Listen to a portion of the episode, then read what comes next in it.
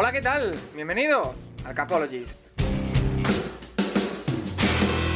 Where I come from isn't all that great. My automobile is a piece of crap. My fashion sense is a little whack, and my friends are just as screwy as me. I didn't go to boarding schools. Preppy girls never looked at me. Why should they? I ain't nobody, got nothing in my pocket.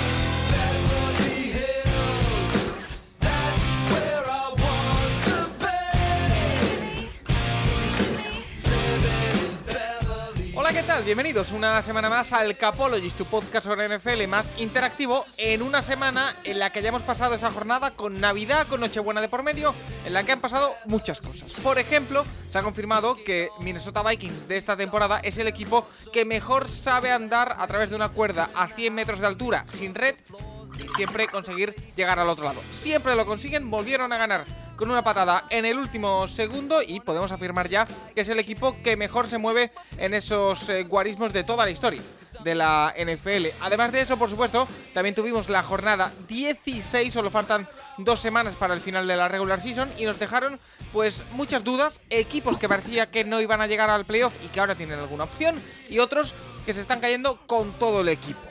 Así que vamos a repasar un poco todo eso, además de poner ya un ojo en los premios individuales de la temporada, porque se nos va acabando la regular season y por lo tanto os hemos preguntado y nosotros vamos a dar también nuestros candidatos para esos premios. Rookie del año, me- mejor jugador, MVP, eh, jugador ofensivo, defensivo, compact del año, todo eso lo vamos a intentar eh, dilucidar en el final del programa. También, por supuesto, responderemos a todas las preguntas que nos habéis hecho en arroba el capologist en esta eh, época navideña, que son muchas y muy variadas. Y por supuesto, ya sabéis que este es un podcast patrocinado por Stripes.es, la agencia de viajes que te lleva a ver todo el deporte norteamericano y que en breve va a abrir eh, esas prescripciones para los viajes de 2023. Ya sabéis que hay dos viajes principalmente, uno por toda la costa este y Canadá y otro por Chicago, Green Bay Cleveland. Así que no os lo perdáis, solo lo podéis encontrar en su Twitter, arroba o en su web stripes.es, donde podéis ver todo lo que han hecho en viajes anteriores, cómo se lo montan, que la verdad que es alucinante y también tener toda la información de lo que van a ser los viajes de 2023. Em, vamos allá con la jornada 16, porque ha sido una jornada atípica, por eso de haberse celebrado en los días de Nochebuena y Navidad, 24 y 25. Todavía queda un partido por disputar, el Monday Night, pero antes, por supuesto, vamos a saludar, que es lo que toca. Eh, Rafa Cervera, arroba Rafa Cervera 22 en Twitter. ¿Qué tal? Muy buenas.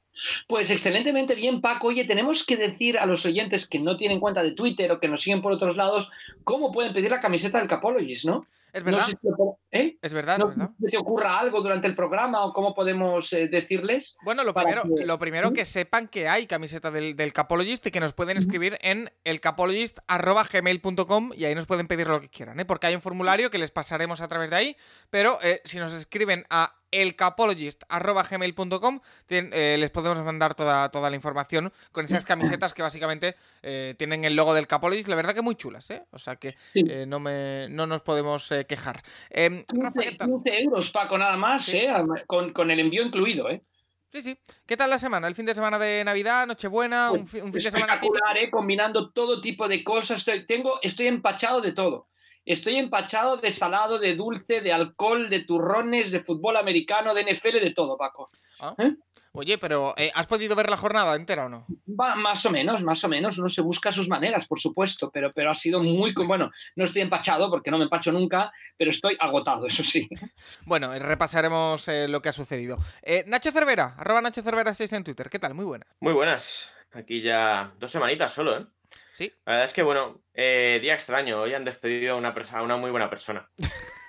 La verdad. Ahora, ahora lo comentaremos, ¿eh? porque ha habido noticia de ultimísima hora. Un despido en un banquillo NFL, que es el de Nathaniel Hackett en Denver, que no lo he comentado al inicio, pero bueno, va a ser la, la noticia con la que abramos ahora el, el turno de, de actualidad en el, en el programa. Pero bueno, eh, Nacho, como decimos, una semana que para mí la gran noticia que nos deja, bueno, son varias, ¿eh? pero la, la gran noticia que nos deja es que lo de los Vikings eh, empieza a dejar de ser suerte. Me explico. Em, si no me equivoco, lo repasaremos luego. Son el equipo que más partidos han ganado por una sola anotación en la historia de la NFL, en una sola temporada. Sí, es- leía Rafa ese, ese dato el, el sábado. Eh, a ver, a mí me parece poco sostenible, ya lo hemos venido hablando, sobre todo Tomasi. Pero vamos, para mí la- el tema de la semana es que los Packers siguen vivos.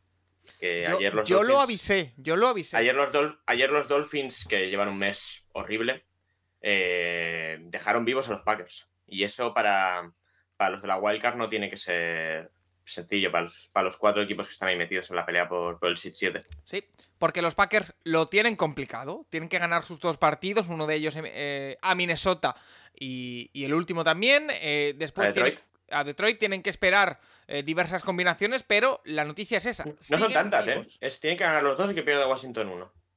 Bueno, Sí, pues, sí, se, le- la- la- sí, se les ha puesto bastante El- bien, el- bastante bien. El tema es que juegan contra dos equipos que están, uno en playoff y el otro metido en la pelea por el playoff. Pero O sea, la no, no juegan contra los juegan, en Lam- juegan en Lambo los dos partidos. Sí, Fíjate. Sí, sí, eso sí. Eh, la persona que a mí en, Twi- en, en Twitter, no, en WhatsApp, me dijo el mismo eh, día ayer domingo, cuando yo dije, oye, los Packers se van a meter, lo sabéis, ¿no?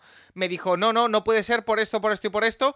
Eh, quiero que haga su aparición. Eh, Santiago Tomasi, arroba el box de Tomasi en Twitter. ¿Qué tal? Muy buena. Buenas, pues bien, la verdad, pero no entiendo muy bien que la presentación del programa ha sido los Vikings saben sobrevivir al alero, lo siguiente sea los Packers van a entrar en playoff y me falta que lo siguiente que salga en podcast sea los Lions son uno de los mejores ataques de la NFL. Eh, todo es verdad. Todo se sucede en estas dos últimas semanas.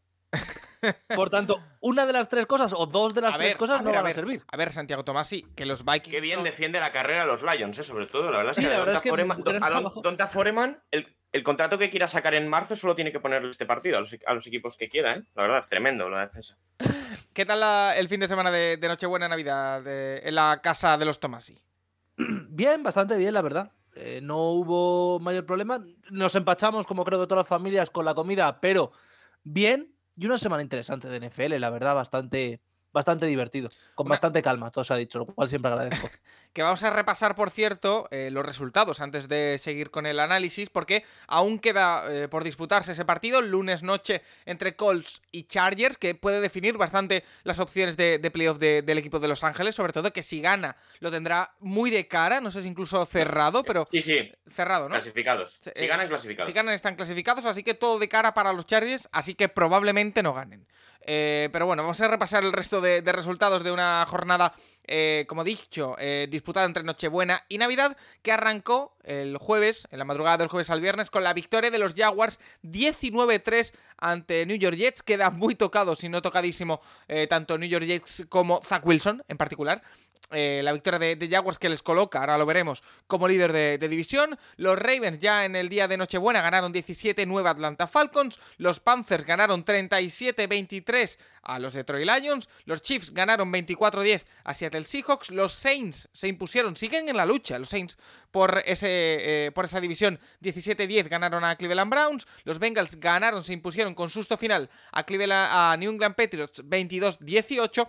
Los Vikings ganaron con ese field goal en el último segundo 27-24 a New York Giants. Los Bills ganaron 35-13 a Chicago Bears. Los Texans ganaron y le entregaron en bandeja de plata el liderazgo de la división a los Jaguars, porque le ganaron a los Titans 19-14. Los 49ers ganaron 37-20 a Washington Commanders y Brock Purdy rompió otro récord que ahora hablaremos luego. Eh, los Cowboys ganaron 40-34 en el duelo divisional a los Philadelphia Eagles, que iban con, con Garner Minshew como, como quarterback titular, no Jalen Hurts. Los Steelers, que ganaron, siguen vivos, eh, los de Pittsburgh 13-10 a las Vegas Raiders. Los Packers, que ganaron 26-20 a Miami Dolphins, vaya mes de los Dolphins.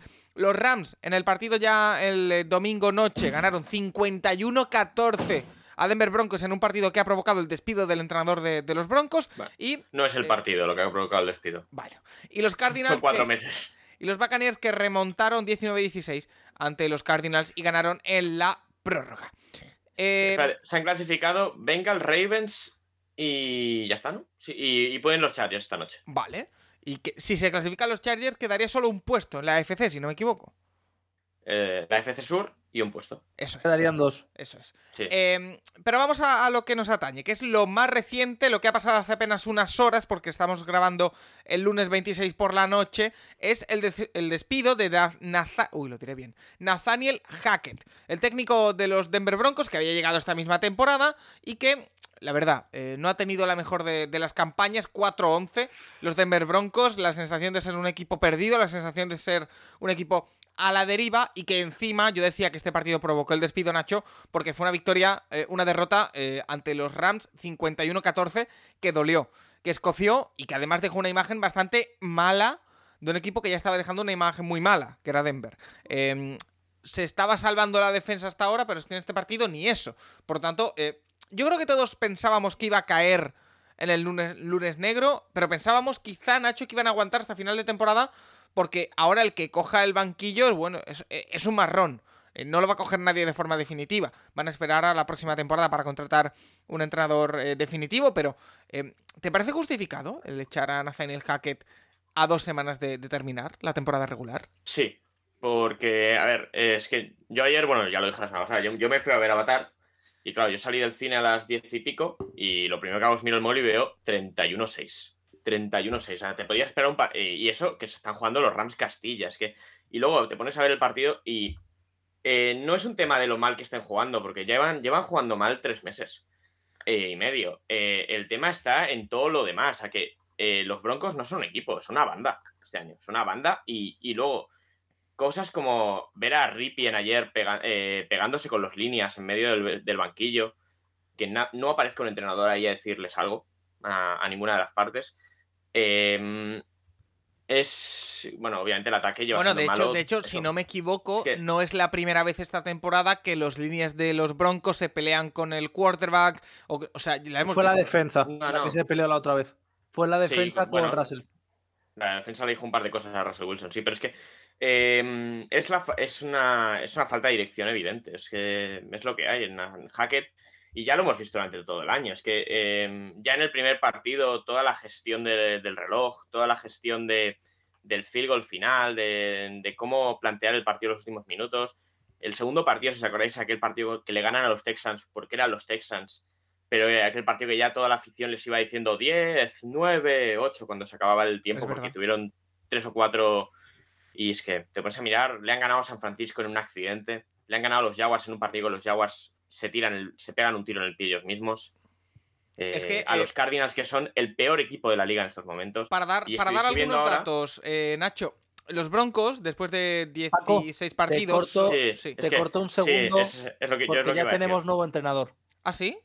Sí, en eh, A ver. Jerry El- el- el- Rosburg, el señor que estaba en Clock Management, eh, Clock Management Strategy, será el head coach interino durante las Claro, dos semanas que El, quedan. el señor que contrató Nathan Hackett, después de darse cuenta, después de dos semanas, que no- era un inútil manejando el reloj, es el señor que va a llevar el equipo. Un señor de. ¿Qué edad tiene? ¿70 años? O fácil, ¿no? Debe ser. 67 años y su puesto principal ha sido Special Teams Coordinators en los Ravens, de lo cual se retiró en 2019.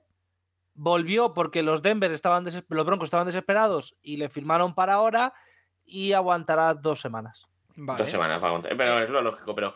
Pero vamos, eso, o sea, el, el equipo es que no. Ya desde la primera semana se vio que. Mira, lo que, que lo no que iba- iba, a no decir iba a salir Nacho, porque eh, doy datos. Eh, los Broncos son el equipo de la NFL, lo he comprobado ahora, que menos puntos ha anotado en toda la temporada. En 15 partidos ha anotado 232 puntos, que son muy pocos. El siguiente creo que es eh, Tampa, que tiene 266, y Colts con 245.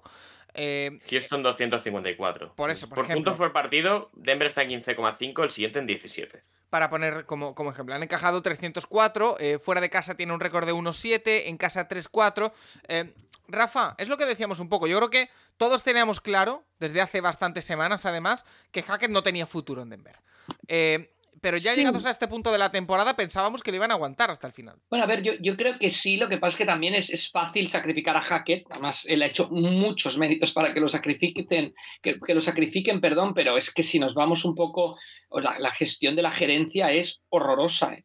es horrorosa desde el contrato que le firman a Russell Wilson, eh, nadie pensaba que el experimento de Russell Wilson iba a salir tan mal, pero es que mm, no sé cómo lo van a solucionar, o sea, yo creo que está claro que Hackett tenía que irse, que no tenía que acabar la temporada, porque es lo que se merecía. Aunque ahora pongan a quien pongan ahí, es igual, no, no, no se merece ni acabar la temporada. Eh, sale muy tocado Hackett, yo creo que le va a costar mucho encontrar trabajo ahora, porque él era en principio un gurú de ataque y es el equipo que menos puntos anota en la NFL, con lo cual eh, eh, ha perdido muchísima credibilidad Hackett en la, en la operativa. Hubiera sido mucho, muy diferente si la que fue un desastre es, eh, fuera la defensa y el ataque marcara puntos, o sea que yo creo que eso también es importante a considerar, pero yo creo que los Broncos, por una nefasta gestión, como decía yo, desde la gerencia, se han metido en un, en un agujero del que les va a ser complicado salir, o no sé si puedan salir o no, pero que, que a priori en estos momentos se ve complicado el cómo salir de, de ahí. Es que, em, Tomasi, eh, Hackett llega a Denver como, o eso se dice por ahí en los mentideros de la NFL, como parte de- del paquete para atraer a Aaron Rodgers. Es un jugador, es un entrenador de, de la confianza de Aaron Rodgers, de la cuerda de Aaron Rodgers, y todo se, se viene abajo cuando tiene que venir Russell Wilson. Igualmente, no hace funcionar a un quarterback que, que venía con un cartel enorme, que evidentemente no ha cumplido con las expectativas, pero que por el contrato que tiene es muchísimo más fácil echar al entrenador que echar a Russell Wilson. Bueno, echar a Russell Wilson es que es económicamente inviable. O sea, Bueno, 100%. vere- veremos si es económicamente inviable. La Es desesperación hace- eh, eh, es económicamente inviable. La desesperación hace cosas muy bonitas en los equipos. Pero el tema de Hackett es que no lo ha hecho bien y el motivo de que le despidan yo creo que no es la derrota, que es vergonzosa de por sí. es, es la guinda del pastel. No, es que tienes dos peleas en el partido. Es que Tienes la de Ripien con la línea ofensiva, donde además Ripien sí. tiene razón, porque lo que dice es, no puede ser que no hagáis vuestro trabajo y encima os la sude, porque a Wilson le pegan en lo que no está los escritos, por muy mal que Wilson juegue. Y luego la otra, que es la que se produce al final del partido, que están sancionados un partido, tanto el córner, si juraría que es córner de, eh, mm, de Broncos y línea ofensiva de Rams, quizás sea al revés, que en los saludos finales se pelean es, y es se Randy pegan. Gregory, ¿no? Sí, es Randy Gregory. Randy Gregory y Obushi. En Se línea pegan. de los Rams. se empiezan a pelear y tal. Tienes dos peleas. Has perdido el vestuario por completo.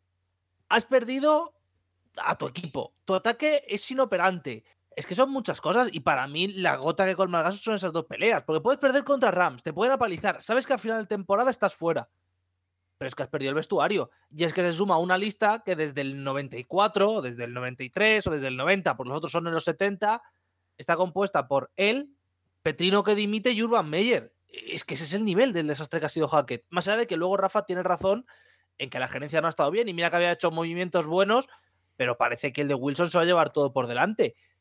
Pero es que es brutal lo de la pelea.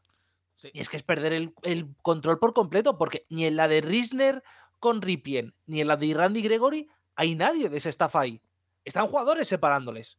¿Qué narices tienen que hacer los jugadores cuando eso es una cosa de entrenadores? Es que es. Mira, eh, estoy viendo aquí el dato precisamente que tú decías. Eh, Nathaniel Hackett es el cuarto entrenador en la historia de la NFL en ser despedido sin eh, haber completado su primera temporada. Uno es Urban Meyer, año 2021, con los Jaguars. Otro es Pete McCooley, San Francisco 49ers, año 78. Y otro es John Welchel, eh, de los Washington Redskins, año 49. O sea, para que veamos... Eh, Petri- Petrino no lo echaron, huyó. eso. Básicamente. Pero es que ese es el nivel. Petrino no- Petrino dejó una carta a cada jugador en la, en la- en la taquilla y dijo, me voy a Arkansas. Adiós. Eh, pero bueno, eh, Rafa, me interesa saber, para ir cerrando el tema... eh, Y bueno, y también sería. Lou Holtz exactamente igual que Petrino. Sí, pero, pero se refiere Paco a despidos, a despidos. Despidos, Por eso, por sí, eso. sí, es sí, decir, sí, que son cuatro despidos y dos, eh, dos dimisiones. Ya Sí. está. Ese es el nivel de desastre. ¿Y ahora qué, Rafa? ¿Ahora qué de qué? Con los Broncos. ¿Ahora qué haces? Claro, bueno, no, porque- ahora, ahora acabarán la temporada como puedan y yo creo que se trata de, de coger los números con pi. Mira, un gran ejercicio, Paco, para, para un capologist como Nacho Cervera o gente que quiera aprendices de capologist, sería coger la plantilla de los Broncos y hacer un proyecto de aquí a tres años, a ver qué te sale. ¿Eh? Porque es lo que tienen que hacer. Yo creo que se tienen que sentar y, y- y empezar a revaluar todo y, y ver cómo pueden manejar, que yo lo desconozco, el que lo sabrá mejor será Nacho y también Tomasi, cómo manejar los números de Wilson para que acaben teniendo el menor impacto posible. Yo estoy mirando por Eh, aquí, eh, yo creo que ellos tirarán por buscar continuar con el proyecto Wilson, por buscar quizá un sistema de juego que le pueda, con el- al que se pueda ajustar un poco mejor Wilson, pero, pero lo veo complicado. Es que eh, Pues te, claro, te doy datos, Honestamente, mira. Yo la única solución que veo es traer a Dan Quinn, que le conoce, que Dan Quinn suele hablando. tener buen ojo para firmar un coordinador ofensivo y que ese coordinador ofensivo saque algo de Wilson. Nada más Es lo que la única solución. Lo, lo que dices Tomás y de Quinn, yo creo que sería la clave. Yo, yo creo que así como últimamente eh, hemos visto, ¿no? que hicimos un análisis al final de la temporada pasada, que los equipos que triunfan más son los que tienden a tener un head coach con características más ofensivas.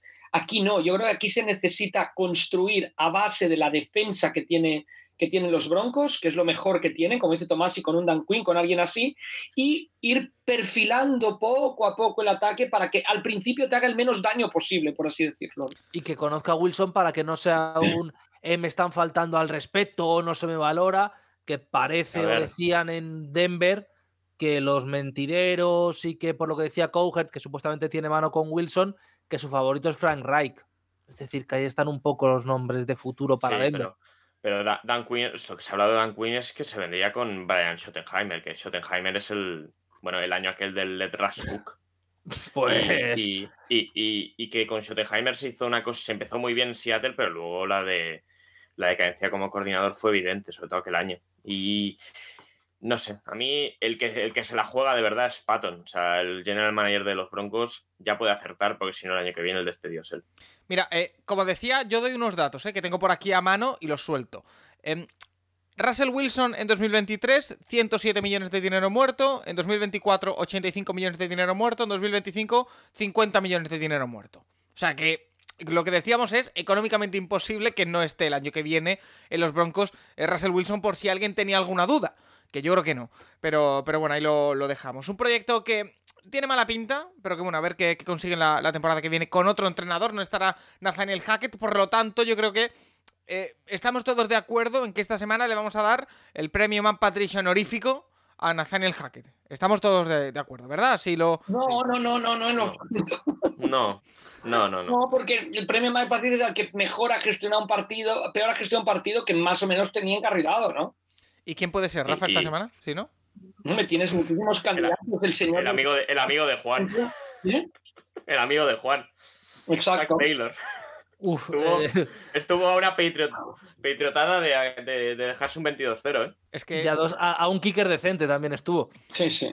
Porque... Del, otro, del otro lado están los Patriots, que son especialistas en, los Patriots en encontrar la manera de perder un partido, ¿no? Pero no me parece tema de entrenador, fíjate lo que te digo, lo de los Patriots. No, no, ahora, ahora, lo hablaremos. ¿eh? No, no, pero no en, qué sentido, Paco. Mira, tienes, tienes de coreback a Burrow, tienes la pelota, con un primer down ganas el partido, corres tres veces pues, pues, no sé, si tienes a Burro, no dirijas el partido también, como si tuvieras... También, también Burro empieza la remontada con la intercepción. Sí, sí, sí, con la intercepción. Porque, Burro de vez en cuando mm, lanza algunas algunas que flipas, pero bueno. Esto es como si tienes a Mahomes y dices, no, es que Mahomes ha tenido una intercepción, voy a jugarme tres pases seguidos.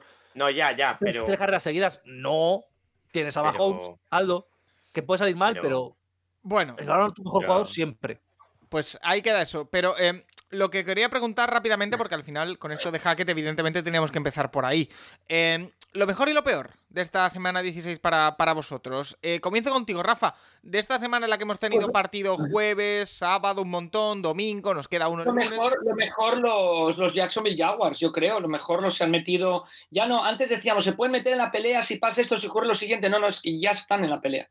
Ya están en la pelea, ya dependen de ellos mismos. Eh, su duelo contra los Titans eh, decidirá. Yo los destaco a ellos sin, sin lugar a dudas entre ¿no? Si me dices lo mejor, y yo creo que lo peor, los Lions. Los Lions, em, así como los Panthers jugaron muy bien, están jugando muy bien la carrera, con Darnold eh, está liderando bien el equipo, yo creo que los, los, Lions han perdido una oportunidad de oro, una oportunidad que tienes una vez en la vida eh, y que la tenían todavía más grande la oportunidad con la derrota de Washington posterior y, yo creo que ese partido los deja, los deja fuera de los playoffs en realidad.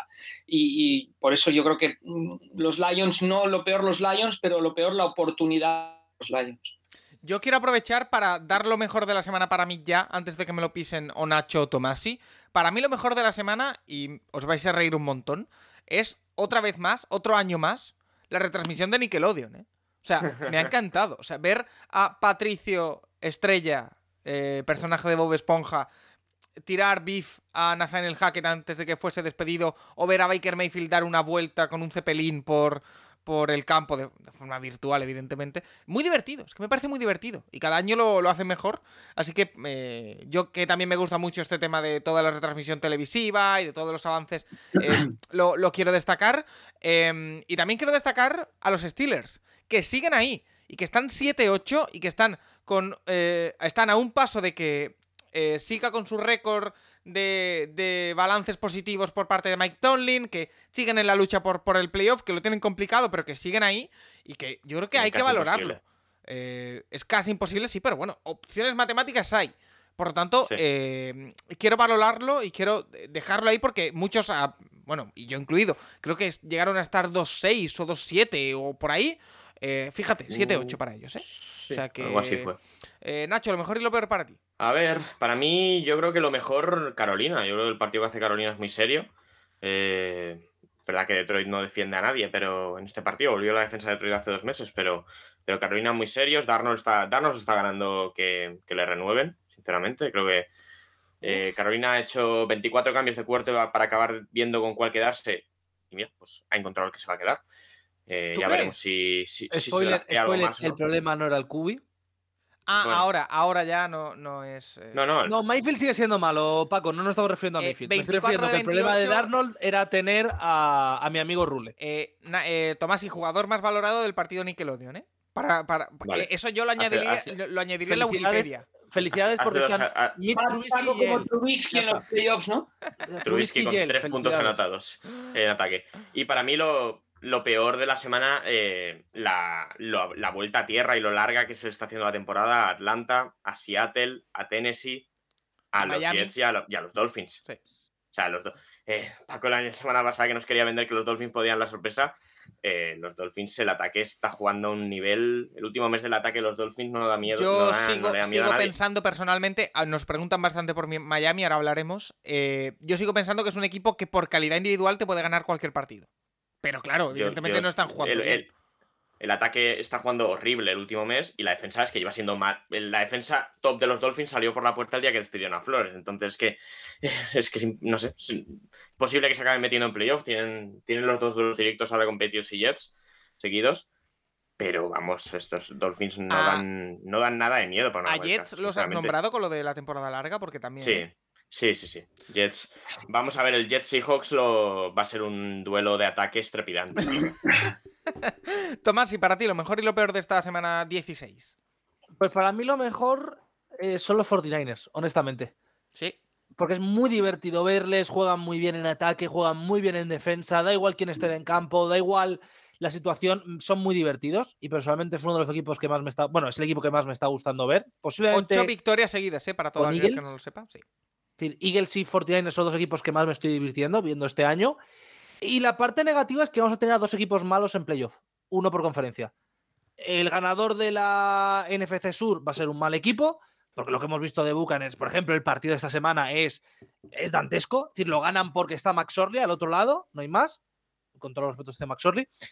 Y el Sí, ganador de la FC, el Cubi, de Cardinals. Eh, o sí, o sin el respeto. Sea, Sí, también. Pero, y luego el problema de la FC Sur. Es decir, los Jaguars son un equipo peleón, eh, pero que le falta un año de cocción, yo creo, a todo el mundo. Está haciendo un muy buen trabajo. El head coach, creo que Doug Peterson, está demostrando que trabaja muy, muy bien, pero son un equipo bastante limitado. Y Titans es cierto que las bajas les están afectando. Es cierto que, evidentemente, sin Tannehill, pues el, el nivel disminuye y que Bravel está haciendo un muy buen trabajo con lo que tiene. Y que el General Manager se tendría que ir a la calle, todo se ha dicho. Pero claro, Ya se, ya se ha ido. bueno, sí, cierto. Touché. Y con razón, cierto. Se me había olvidado por completo ya el despido de la semana pasada. Entonces, claro, el tema es, hay dos equipos malos que van a entrar en playoff, uno por conferencia y los dos son ganadores divisionales. A veces pasa, pero creo que está muy relacionado con lo que estamos viendo en muchos equipos este año. Que para mí hay cinco equipos buenos, cuatro equipos que están jugando por encima de sus posibilidades y una zona media que es bastante decepcionante en general. Ya esa zona media incluyó a los Buccaneers, incluyó, eh, yo qué sé, eh, pues prácticamente a cualquiera que no sea Cincinnati, Buffalo, Kansas, San Francisco, Washington y equipos que estén compitiendo por encima de sus posibilidades, pues Minnesota, Nueva que están jugando bien, Minnesota, Nueva York, eh, equipos así. Es decir, hay, Hay, un hay nivel cinco equipos que, pueda- que, pa- que Sí. parezca que puedan ganar el anillo. Cinco. Bueno, pero, pero yo creo que, que es la NFL ahora. Yo, me parece que el, que el séptimo es como una propina, que entre un séptimo también, porque si vas al, al tercer wildcard de las dos conferencias, eh, va a ser por, por, el que menos fallos cometa o haya cometido en la temporada el que se va a meter. Pero bueno, es, es el nuevo... Rafa, mi problema no son las tres wildcards, es decir, el tercero de bueno, ya, pero los tres wildcards en estos momentos, los Patriots, los Dolphins, los Ya. todos están jugando horrible ahí. Y se Pero- van uno. Pero Se sigue van siendo mejor que los dos ganadores de división que se van a meter. Es que ese es el problema, que la FC Sur y la NFC Sur, Y en la, los dos en equipos que van a entrar son NFC, muy que malos. se meta también como wildcard va a ser porque cometa menos fallos, incluidos los Sí. Packers, que ya los cometieron todos, quizá los que tenían que cometer, no sé. Pero bueno, es, es eso, la NFL, siete equipos de playoff quizás son demasiados en realidad, pero también le da más emoción, porque si no ya hubiéramos chapado la temporada, por así decirlo. Sí. Eh, pues si os parece, vamos a hacer una pequeñita pausa, la primera del programa, y vamos a analizar ya todo lo que ha sucedido en esta jornada de la que ya hemos dado titulares, así que vamos a responder las preguntas que nos has hecho al respecto. Vamos a repasar tema Dolphins, tema Patriots, tema Vikings, todo, todo. Pequeña pausa y seguimos. ¿Quieres viajar a ver NFL? Hazlo con Stripes, la agencia referencia en viajes deportivos. Si dices que vas de parte del Capologist tendrás 50 euros de descuento. Visita stripe.es y da rienda suelta a tus sueños NFL.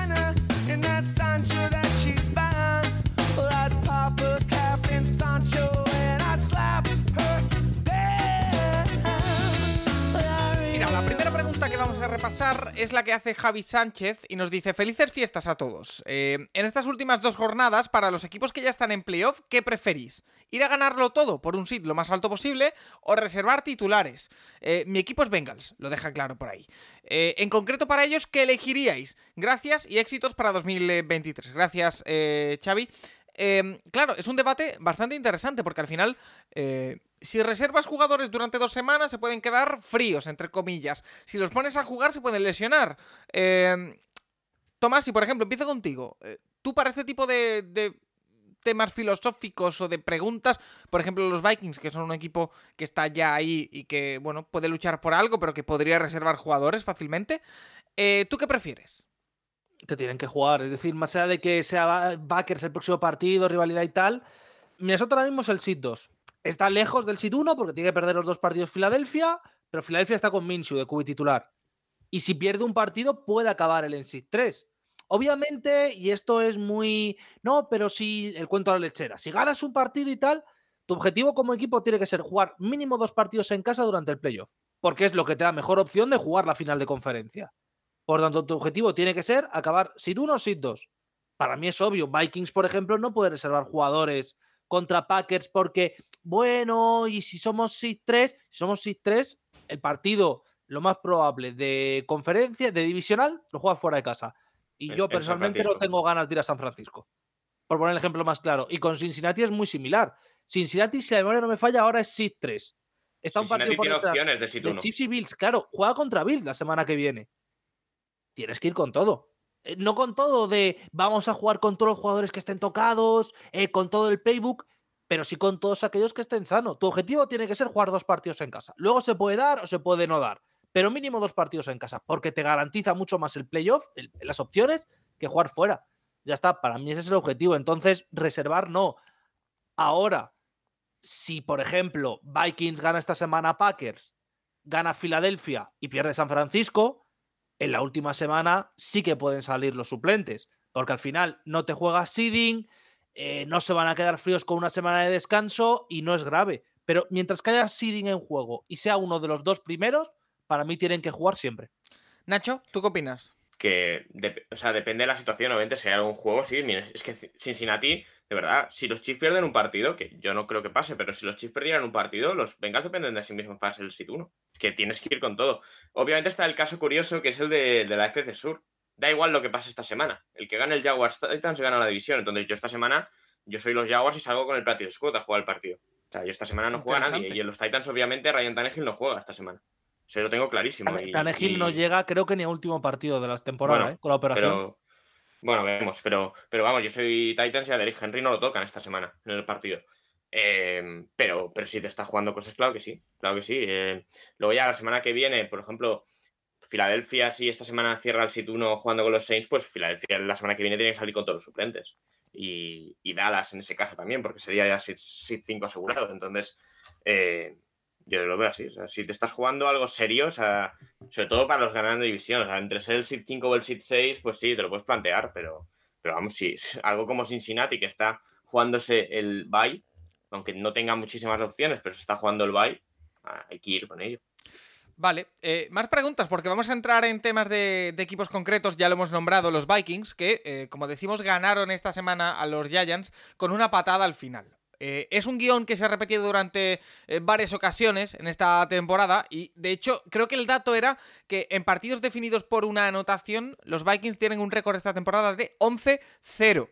eh, que es una auténtica barbaridad, porque los Vikings, si no me equivoco, tienen 12 victorias. Por tanto, eh, 11 victorias, Paco, con lo cual es récord del NFL y además seguidas, es decir, no seguidas una semana tras otra, pero mm, no podemos olvidar que su primer triunfo de la temporada es más amplio contra los Green Bay Packers correcto. y desde entonces cada triunfo de los Vikings ha sido por una anotación o menos, lo cual les ha dado ya el sobrenombre de los Cardiac Vikings en Estados Unidos. Que Antes eran los Cardiac Browns en la época de San Brutiliano, ahora son los Cardiac Vikings y ganan con un chut kilométrico de un jugador que, que lleva poco más del 80% de los field goals acertados. O sea, es que todo, todo en el momento clave se combina en favor de los Tomasis de Minnesota. 61 También es yardas verdad de, que las de Corey derrotas- Joseph.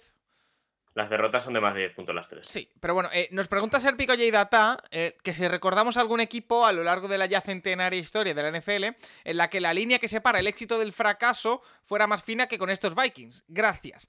Los Vikings, perdón, contestando la pregunta de David Cons, Sí. No, por supuesto que no. Si es que la diferencia de victorias y de, de- de puntos anotados y puntos encajados es de más 5. Más 5. O sea, con más 5 han ganado 12 partidos y perdido 3. Los Dallas Cowboys, que tienen 11 victorias y 4 derrotas, tienen más 131. Fíjate. Es que eh, el otro equipo al que superaron en este guarismo este mismo fin de semana los Vikings eran los Seahawks del año 2019, que tenían un récord de 10-0 en partidos con una sola anotación. Sí, sí.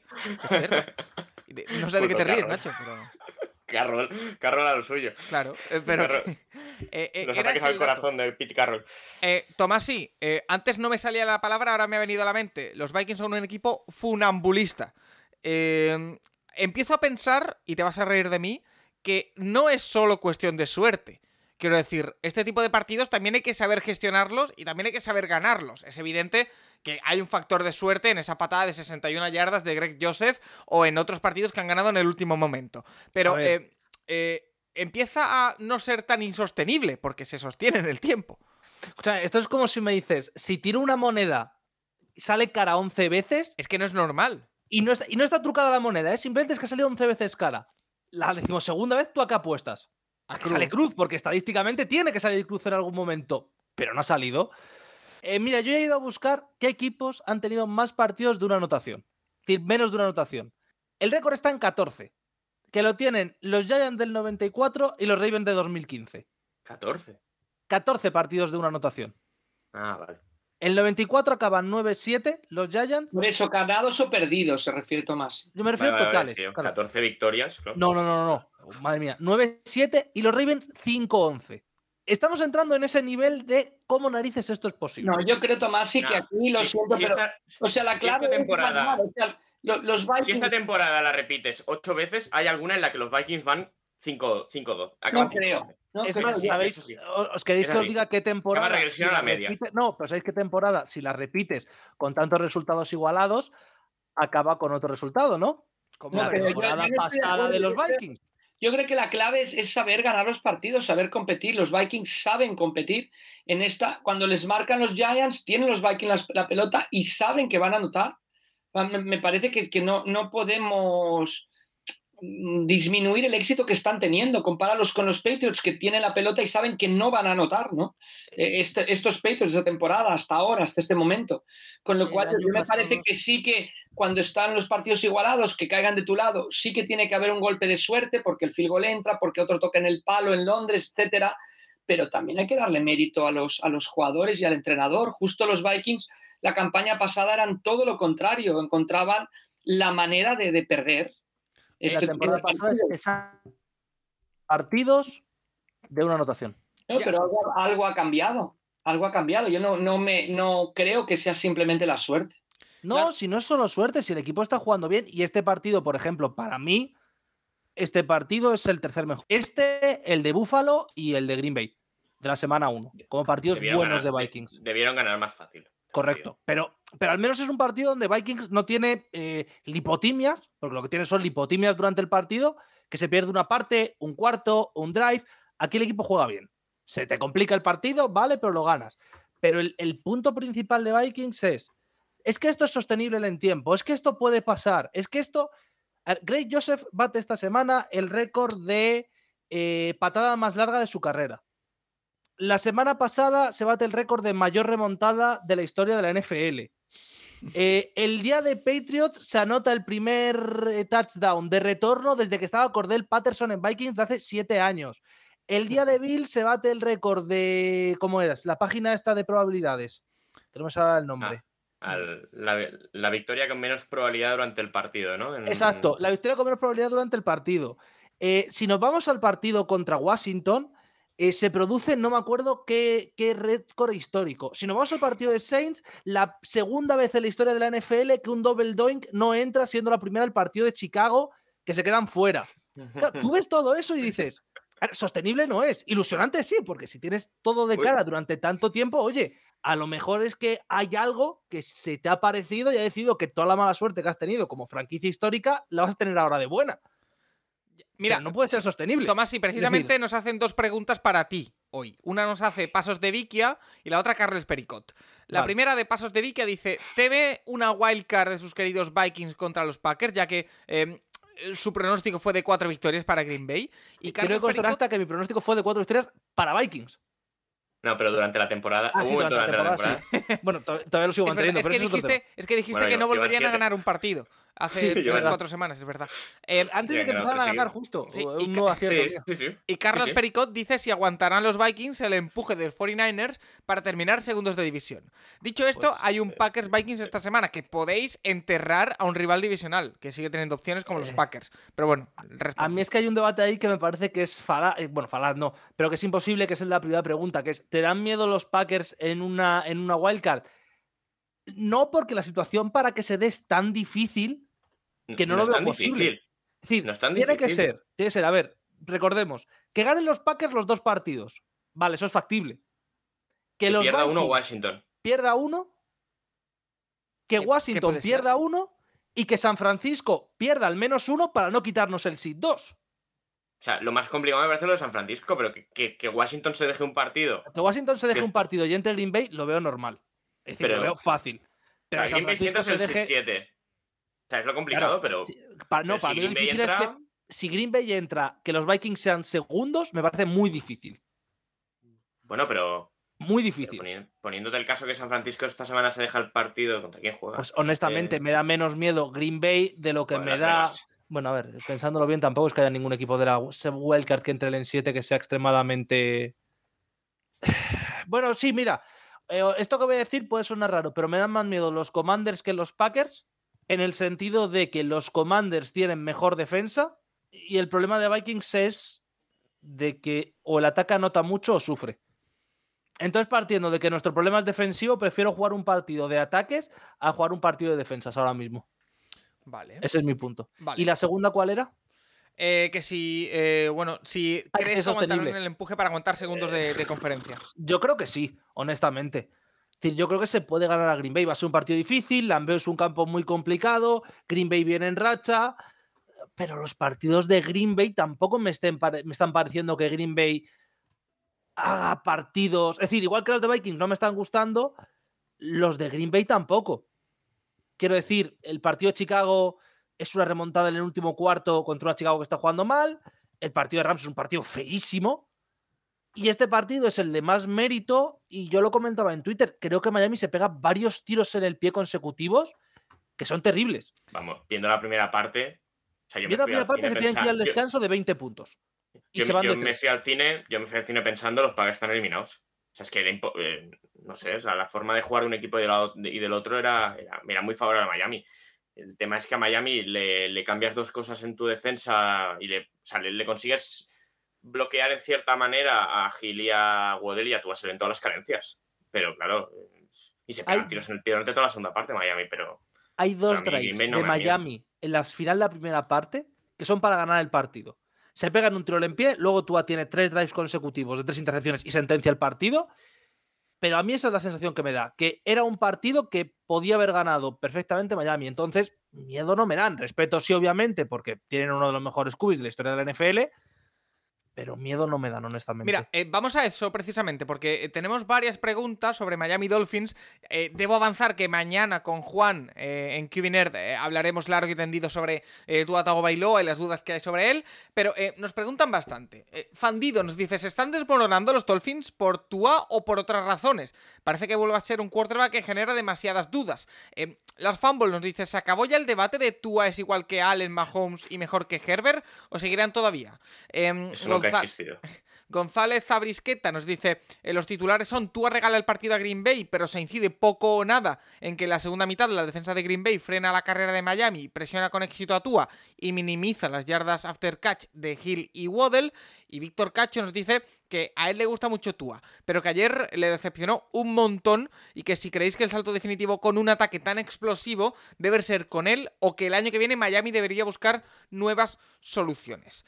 Eh, a ver, yo lo que he dicho antes, yo sigo teniendo la sensación de que es un equipo con individualidades muy buenas, eh, eh, sobre todo en ataque, eh, y que te puede ganar un partido en cualquier momento. Dicho esto, el mes que llevan es horrible, Rafa. O sea, eh, 0 cuatro derrotas seguidas, si no estoy equivocado. Se están complicando la vida. Parece que todavía lo tienen bastante bien para meterse en playoff, pero se están complicando la vida. Es un equipo que viene en bajada, un equipo que al que, que quizá lo que he leído por ahí que puede ser verdad es que quizá eh, McDaniel ha quemado el playbook demasiado pronto y que le han pillado la matrícula a ese ataque. eh, pero igualmente no sé cómo lo ves tú. No, yo es que no, No, quiero centrar el debate en McDaniel tú. lo hace muy bien. Lo que pasa es que, claro, en McDaniel, el diseño, el diseño de las jugadas, el guion que se hace, etcétera, antes de los partidos, pues tiene una. Termina, termina. O sea, hay un momento que el coreback tiene que improvisar, tiene que decidir, tiene que moverse, todo no puede salir por el diseño y tú en el momento que lo sacas del diseño de McDaniel, pues baja totalmente sus prestaciones, pero totalmente. Te- comentábamos antes de iniciar el programa, con Nacho estuvimos minuciosamente mirando el partido contra los Steelers, cuando Tua estaba en la cresta de la ola, y vimos muchísimas carencias en aquel partido de Tua, aunque acabó ganando Miami.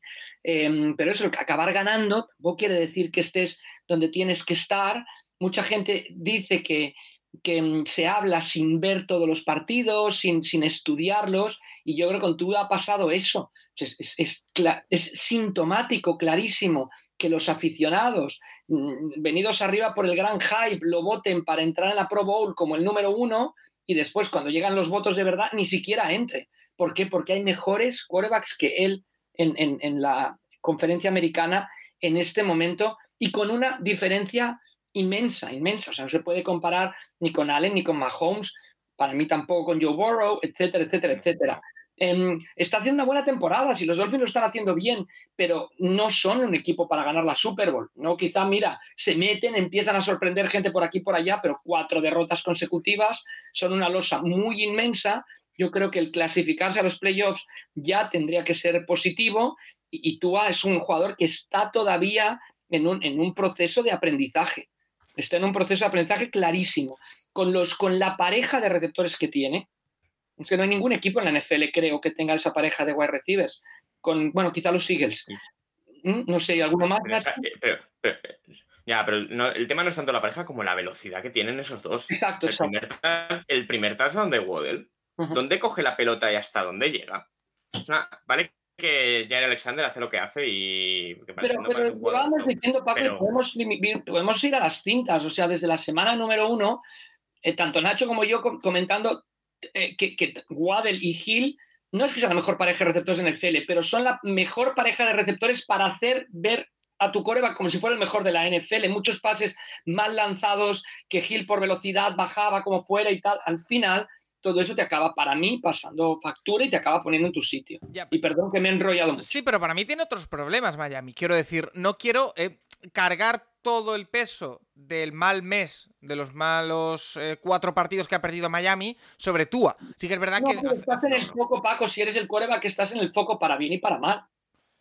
No, pero a ver, los Dolphins al final llevan todo el año con una defensa horrible. Lo- el tema es que, principalmente, en este, eh, durante la primera mitad de temporada, el ataque ha sido uno de los mejores de la liga, uno de los más versátiles. Siempre Juan ha comentado lo que mucho que le gustaba ver eh, los sistemas ofensivos de McDaniel.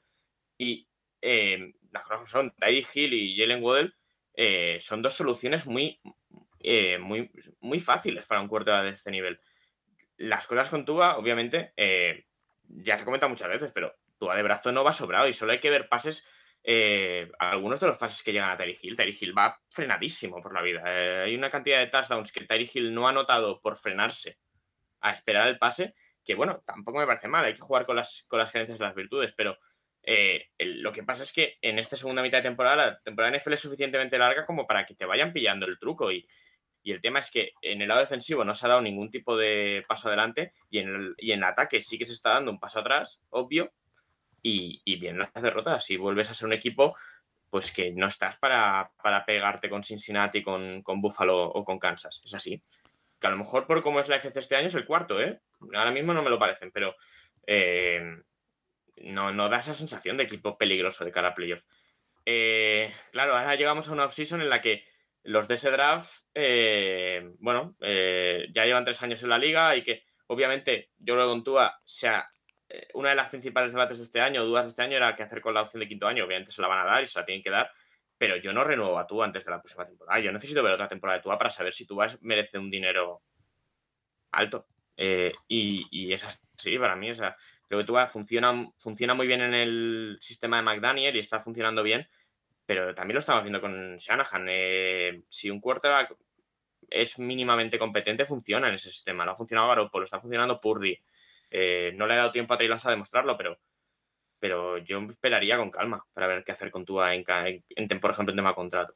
Y el tema de la Pro Bowl es que me parece bastante obvio. O sea, el nivel de burro de Allen o de Mahomes es, es Bueno, eh, tema Miami. Tomás, si me interesa decir- sí, lo que yo lo que quería decir es que, a ver, eh, yo creo que Miami el problema que tiene es que McDaniel, siendo, y lo está haciendo, es un temporadón, es decir, el, el temporadón que está haciendo McDaniel como head coach es una locura, como coordinador ofensivo sobre todo, porque el diseño de jugadas que tiene es increíble, porque ha potenciado las características de todos sus jugadores, incluidos los running backs, y mira que yo decía a principio de temporada que el equipo no me emocionaba porque le veía poco juego sostenido y mucho juego explosivo, muy bien Waddell, muy bien Hill, y el tema con Tua es un poco, y suele pasar mucho con Miami, suele pasar mucho con Pittsburgh, suele pasar mucho con Green Bay.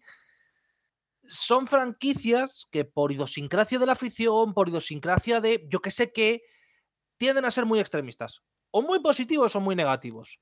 Entonces, tú hasta hace cuatro semanas era MVP, mejor jugador de la liga, mejor QB, eh, el debate este estúpido que llevó a la tele ACO, que Hacho, perdón, que lo llevó simplemente para conseguir tener un spot en tele constante de que era muchísimo mejor que Herbert, eh, social media QB, que todo eso lo hace un tío para conseguir tener un spot en la tele, igual que lo tenía Steven A. Smith diciendo que eh, Steven A. Smith que los Cowboys iban a ser el peor equipo de la historia, o que lo ha tenido Skip Bailey diciendo que LeBron James es poco menos que un patas. Es decir, Eh, Tomás, sí, perdón que haga un paréntesis, pero en lo que dices es que compáralo con Herbert, o sea, ya no estamos dando Burro, Mahomes o Allen, con Herbert, o sea, Herbert ha estado muchísimos partidos sin, sin Allen y sin Williams. O sea, tú quítale a, a Tua, a Waddell y a, y a Hill. claro, y que.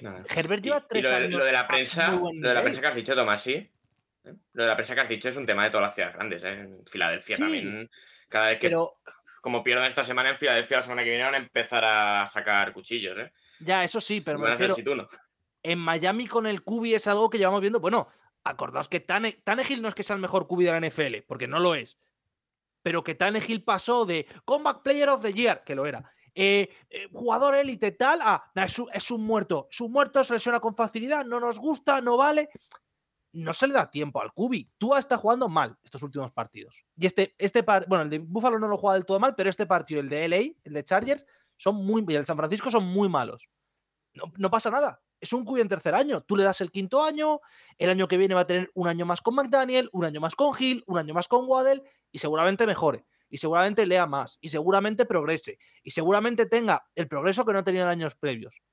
Pero claro, todo este debate de la Pro Bowl, todo este debate de que se tenía que competir por el MVP, todo este debate de que si era mejor que Herbert, no era el momento. Entonces yo creo que lo que está pasando es que se le ha sobrevalorado mucho desde cierto sector de la prensa Y ahora la respuesta que va a tener el otro sector de la prensa es hacer exactamente lo mismo que al revés. Que es, eh, no es mejor que Mayfield, eh, este descenso ya lo hemos visto en otros entrenadores, que le diferencia de Purdy.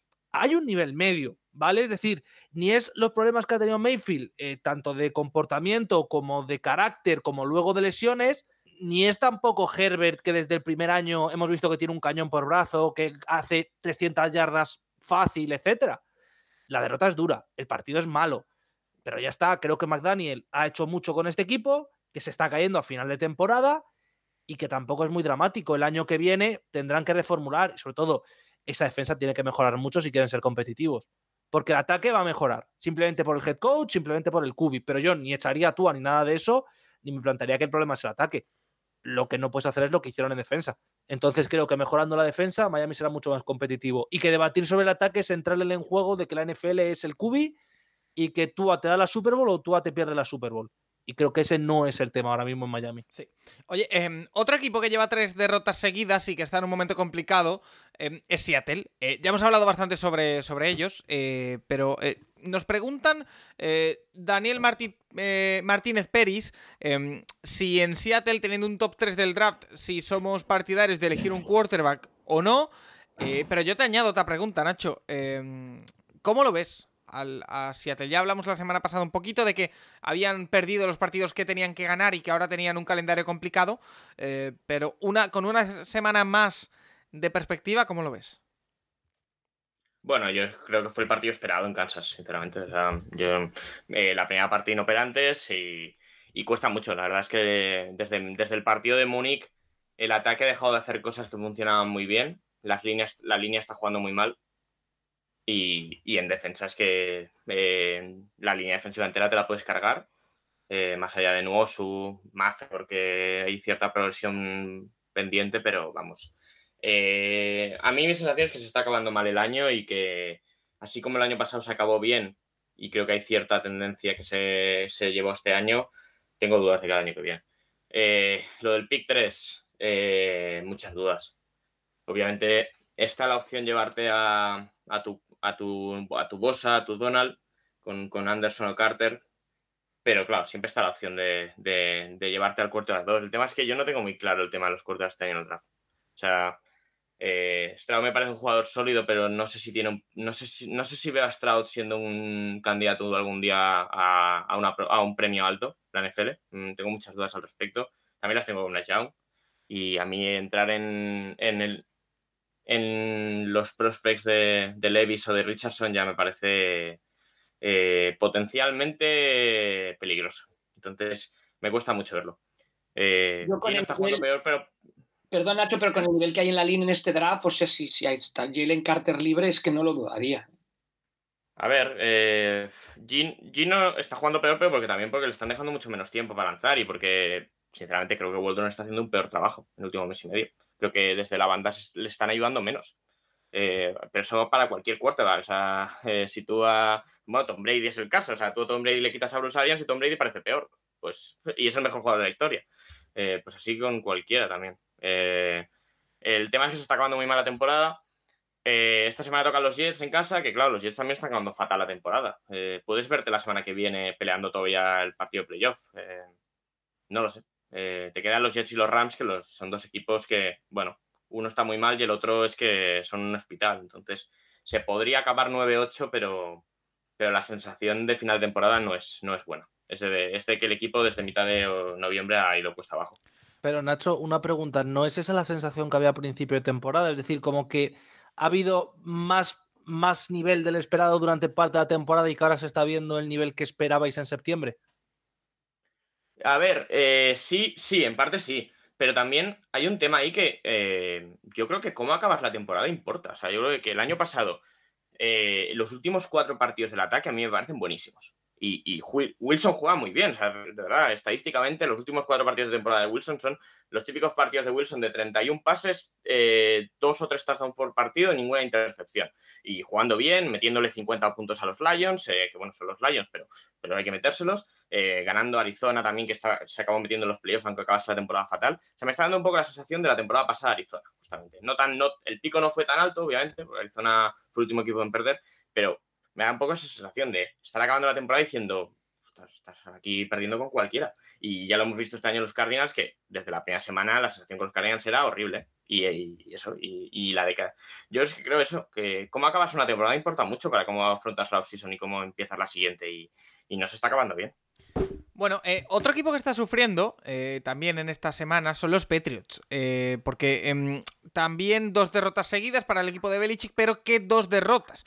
Ya hablamos la semana pasada de lo raro que fue esa derrota ante los Raiders con esa última jugada dantesca, cuando iban empate y quedaba solo dos segundos. Pero eh, esta semana han vuelto a perder un partido al final, un partido que sí, que iban remontando, que casi pierden los Bengals después de ir 22-0, pero que igualmente para mí pierden los Patriots, porque eh, al final lo tenían bastante, bastante hecho y lo regalaron. Eh, por ello nos preguntan Francisco Javier y Carles Pericot. Eh, Francisco Javier nos dice, puede que lo que diga sea pecado, pero ¿creéis que Bill Belichick debe retirarse al final de la temporada? Perdóname Bill por mis pensamientos impuros, dice. Eh, y Carles Pericot dice que cómo se explica que los Patriots confiaran en Patricia como coordinador ofensivo. Eh, Rafa, a mí, sobre todo la primera pregunta, la de Francisco Javier, me ha hecho pensar. Eh, y yo la conclusión a la que he llegado es que, evidentemente, Bill Belichick, si no quiere, no se va a retirar y que no debería como entrenador, pero que quizá, quizá, fíjate lo que voy a decir, que a lo mejor es una herejía, eh, el Bill Belichick General Manager a lo mejor sí debería dar un pasito al lado. Fíjate lo que te digo. Bueno, es una, es una muy buena apreciación. O sea, cuando mm, vemos lo que está ocurriendo en la posición de Taiden, el dinero que gastaron la temporada pasada para traer a dos Tidens que no han estado al nivel, etcétera. Mm, Yo creo que esa es una buena apreciación, Paco. El problema de Bill Belichick es que ha ido acumulando poder y no lo deja, no lo suelta.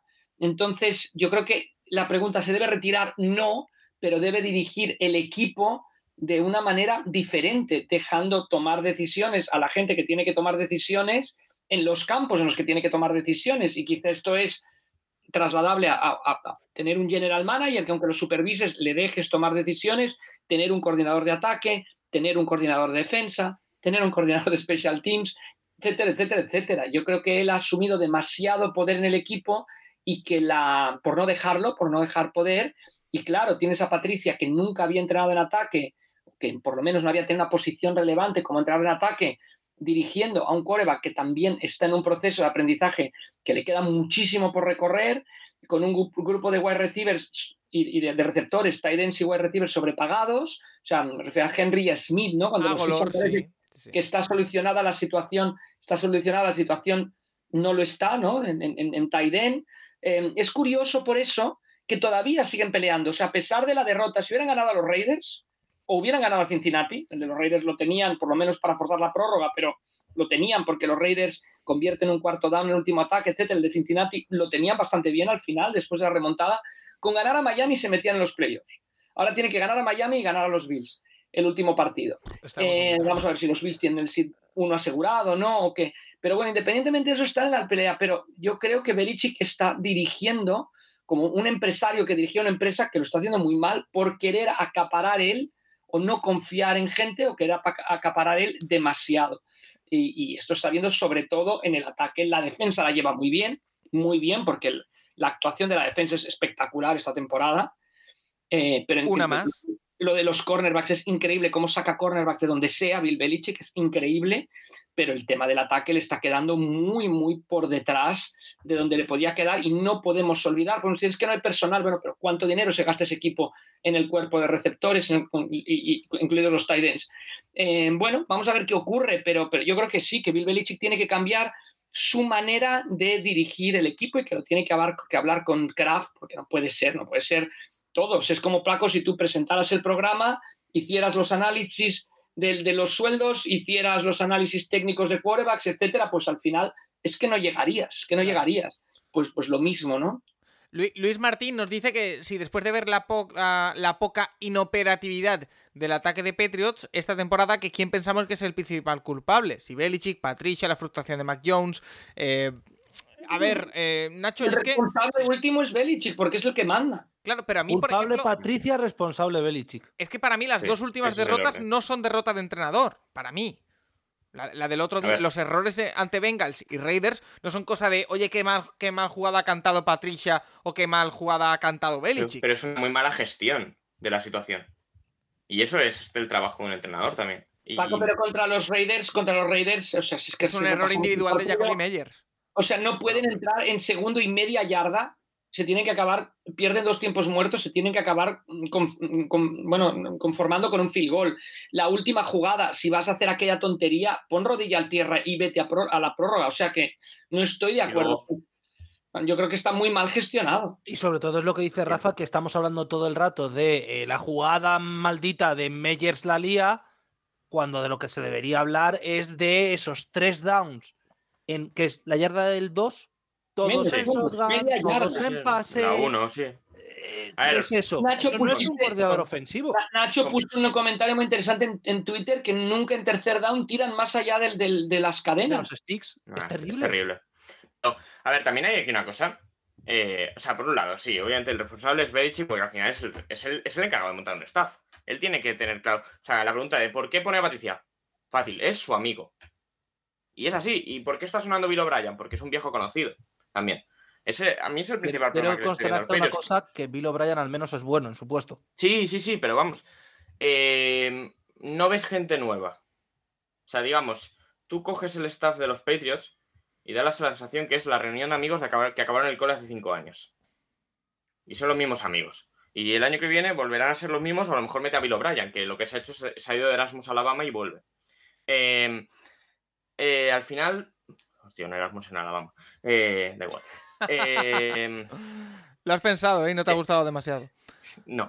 Eh, es que es la misma sensación. Y luego, eh, obviamente, Patricia no es un coordinador. Y hemos dicho, el que siga Katan- Katanowski en Twitter, o sea, lo habla mucho de que con un coordinador ofensivo en una situación de segunda y uno, tú tienes que tener muy claro lo que vas a cantar después. Ya sea el primer down o un, o un tercer down o un tercer down que no llegas. Con Patricia no pasa. O sea, con Patricia tú ves que acaba una jugada en una situación de estas y lo siguiente que ves es a Mac Jones esperando a la banda que le digan cosas y no le dicen cosas. Y luego, también otro tema, a mí, desde el draft, me habéis, eh, se, me ha, se me ha vendido mucho el tema de que Mac Jones es muy listo, de que Mac Jones tiene, de que el tío controla mucho la línea de scrimmage y tal. Eh, lo que estamos viendo este año Mac Jones es que el tío le dice una cosa por la oreja y la ejecuta. Aquí no hay ni un tipo de cambio, no hay ni un tipo de... eh, o sea, yo, yo creo que si a ti te dicen algo, si tú ves que te están cantando algo que no tiene ningún sentido, cámbialo.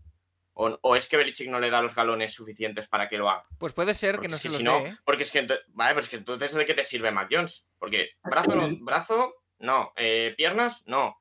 Eh, o sea, si, si lo único que se le puede dar medianamente bien, que es un tema mental, es un tema de, ostras, es que, entonces es que eh, hay- con, con Mac Jones ha habido, ha habido dos temas, ha perdido obviamente a su coordinador ofensivo, a un, a un, a un auténtico genio del ataque. Y, y luego, obviamente, pues un sophomore slam y una perro rodeado y que las cosas como son. Mac Jones no es un quarterback que vaya a ser nunca un quarterback élite, es un quarterback titular de la liga sin más, un Ryan Tannehill, que bien rodeado está bien, mal rodeado, pues no, y, y lo, y lo, lo estamos viendo. Una estadística que es demoledora es los Patriots lideran la NFL en delay of games. Fíjate. O Eh, sea que ahí los- ves, ahí ves que las cosas no vienen claras desde la banda, clarísimo. Em, Los llevan... los tiempos muertos que se han tenido que comer para no incrementar el número de delay of games. em, otra los pregunta. Lleva, Mac Jones lleva nueve pasos de touchdown, la defensa lleva, la defensa lleva siete touchdowns. Wow. Eh, Vaya, vaya dato. Em, otro equipo que tampoco está bien. eh, nos pregunta por el Iván Girona y nos dice: Después del último partido de Cleveland, cada vez tengo más claro que desde la vuelta de Deshaun Watson, esto es un training camp y equipos especiales, ¿eh? Perdón, defensa de equipos especiales. para ponerlo en forma y adelantar la pretemporada. No obstante, el cuadro técnico no me está gustando nada. ¿Podrían los Browns ir a por Belichick? ¿Sería posible? A ver, No. a ver, no. No. A ver, poder, poder pueden. Que Belichick a lo mejor les manda a freír espárragos después de su primera experiencia allí, también es muy posible. Oye, eh, Belichick entrenaba a los Ravens. ¿eh? Claro, es, que es como, es como Sí. si Tomasi le enviase un MD a Esther Expósito ahora mismo. ¿Que lo puede hacer? Sí. ¿Que le va a responder? Pues oye, No, probablemente no. no nos recomendaría que yo lo hiciera porque yo ahora mismo estoy bajo contrato y muy contento bajo mi contrato, pero sí, sería un poco eso. Es decir, bueno, es como lo de Sean Payton a cualquier equipo que se quede sin entrenador. Poder puedes. Otra cosa que Sean Payton te responda. Que se van a pelear todos por él, todos Y, los que no tienen y ot- y entrenador. otra cosa es que de- en el MD de repente entran los Saints y dirán, hola, Claro, es yo también tengo, yo también te- yo también tengo contrato. yo aquí quiero dinero, pero me refiero, eh, Belichick a, a Brown me parece que es, vamos. eh, es, mira, solo hay un equipo que me parece más difícil al que se vaya Belichick. ¿Cuál? Son los Jets. Ya Ah. está. no, pero eh, ya No, y- a- a- pero- apartando, apartando la pregunta eh, Belichick, la derrota de esta semana de Browns es de las duras, ¿eh? O sea, perder contra Saints, eh, yo los contra estos Saints, perdóname, pero no lo compro. Ya sé que menos 28.000 grados, eh, 700 personas en el estadio porque no se podía estar, eh, nieve, eh, viento, lo- no puedes perder. Eh, lo siento, no puedes perder. Eh, así que, en fin, eh, ya lo hemos dicho. Esta, estos últimos partidos son de transición y Stefanski y Berry y Deshaun Watson y todos se la juegan el año que viene. Eh, más Stefanski que el resto, pero bueno, se la juegan el año que viene. Y a ver qué tal sale. Yo creo que puede haber sorpresas, ¿eh? ¿Tú Dos crees? semanas. Por, por la for- Es que, de verdad, las formas son horribles. Es que la, forma, la, forma de, la forma de ver de, de- acuerdo con Nacho, es, de, ¿eh? es de equipo muerto. Yo estoy de acuerdo con Nacho. O sea, mi sensación viendo a los Browns es de equipo muerto. O sea, por ejemplo, con Pablo Fernández lo hablamos mucho esta semana de que necesitamos que pierda un partido Washington. Para, o sea, Seattle puede ganar los dos, pero necesita que Washington pierda uno. Y claro, te pones a mirar el calendario es contra Cleveland y los suplentes de los Cowboys. Es que es un equipo muerto y es un equipo de suple que va a salir con los suplentes. A no Es ser que- que desastre en Filadelfia. Ya, pero no lo veo. No lo veo, sinceramente. Pero el tema es, a mí, mi, sensación viendo a, a, a jugar es que es un equipo que está completamente muerto. Y que no es un tema de, voy a, la- voy a un off-season, cambio, 10 cambio 15 jugadores, cambio el coordinador defensivo y a jugar. No, no me da sensación. Yo estoy de acuerdo con Nacho Paco. Yo no creo que esté Stefanski la próxima temporada en los Browns. Quizá me equivoque, ¿eh? pero no creo que esté Stefanski. Bueno, habrá que ver. ¿eh? Creo Yo- que es injusto, pero estoy bastante de acuerdo con Rafa y con Nacho. Yo creo que va a continuar. Mi No opinión es estamos que... hablando de justicia o no justicia. Ellos han apostado por el proyecto Watson, Watson. a ver si no acaba siendo un Russell Wilson 2, pero como quieren que no ocurra, yo no sé si Stefanski esté dando las respuestas a la apuesta del proyecto Watson. Yo Y que creo, sobre creo... todo el que Watson tenga tanto peso en la franquicia puede inclinar que si a Watson le gusta un head coach, diga, oye, a mí me gustaría tal. números pésimos con Stefanski, con Claro. lo cual, dice Nacho, y bien comenta, como acaba una temporada, inicia la siguiente. Están acabando muy mal los Browns la temporada. ¿eh? Yo quiero pensar que va a continuar, yo creo que va a continuar, pero sí que es verdad que va a estar eh, bajo lupa desde la jornada 1 de la próxima temporada. Eso no es bueno Ya, para un pero- equipo, pero... yo No vas a cambiar un entrenador en la jornada 3, Paco. Ah, bueno, Bueno, bueno, han es- dicho a los. Browns, ¿eh? No, O sea, no deberías cambiar un entrenador en la jornada 3. Por cierto, lo que dije de Belichick entrenó a los Ravens es que por Belichick entró a los Browns que después se convirtieron en los Ravens. Sí, los que, Sí, los sí, que sí. robaron en, en Baltimore. Eh, es que el tema con Bueno. Browns es, si no te cargas a Stefanski, ¿no vas a repetir lo de Rule en Carolina? Porque Sí, sí. da esa sensación de que si le mantienes va a ser semana 1 pendientes de echarle, como a semana 5 vayas 2-3 te le cargas. Entonces, sí, para eso sí. cárgatele. Esa es Sí, la para eso tengo. antes de que empiece la temporada. Es que también a quién pones. Es que... No, Hombre, creo, creo que Hugh Jackson está libre, ¿eh, Paco? Sí. Yo te Ahora. No, no, no, no. State. Es verdad, cierto. A Tom Payton. Sí, a Son Payton va a querer venir a Cleveland mañana, quizá. Bueno, no Hombre, sé. a ver, Son Payton, precisamente por cuestión ética, no va a tener problema. Exacto, correcto. Claro, es decir, No, el- mira, eh, que de mi problema con problemas Payton- éticos, Mi problema con Son Payton es que no sé qué pinta un General Mayer en el equipo en el que esté Son Payton. saludarle todos los días. Básicamente. O sea, el tema es. Si tú. Berry no va a fichar a Payton. Nacho, en ese momento Payton pasa a ser un, un mueble. Eh, bueno. Información, bueno, no información, anécdota, pero que, o sea, revela muy bien lo que tú has comentado. Cuando, cuando los Saints jugaron en Londres, eh, fue justo después de aquel problema en que Trump eh, insultó a todos los jugadores del NFL por el tema de la rodilla en tierra, no sé qué y tal. Entonces hubo una entrevista con Drew Brees al final del entreno y, y había, no sé, la tira de periodistas y todos le preguntaban sobre el caso del racismo, etcétera y tal. Estuvo contestando tanto que la gente que quería preguntarle a Drew Brees cosas de fútbol americano no podía, no está. Y entonces llegó un momento que el jefe de prensa cortó la entrevista y dijo, Drew, nos vamos.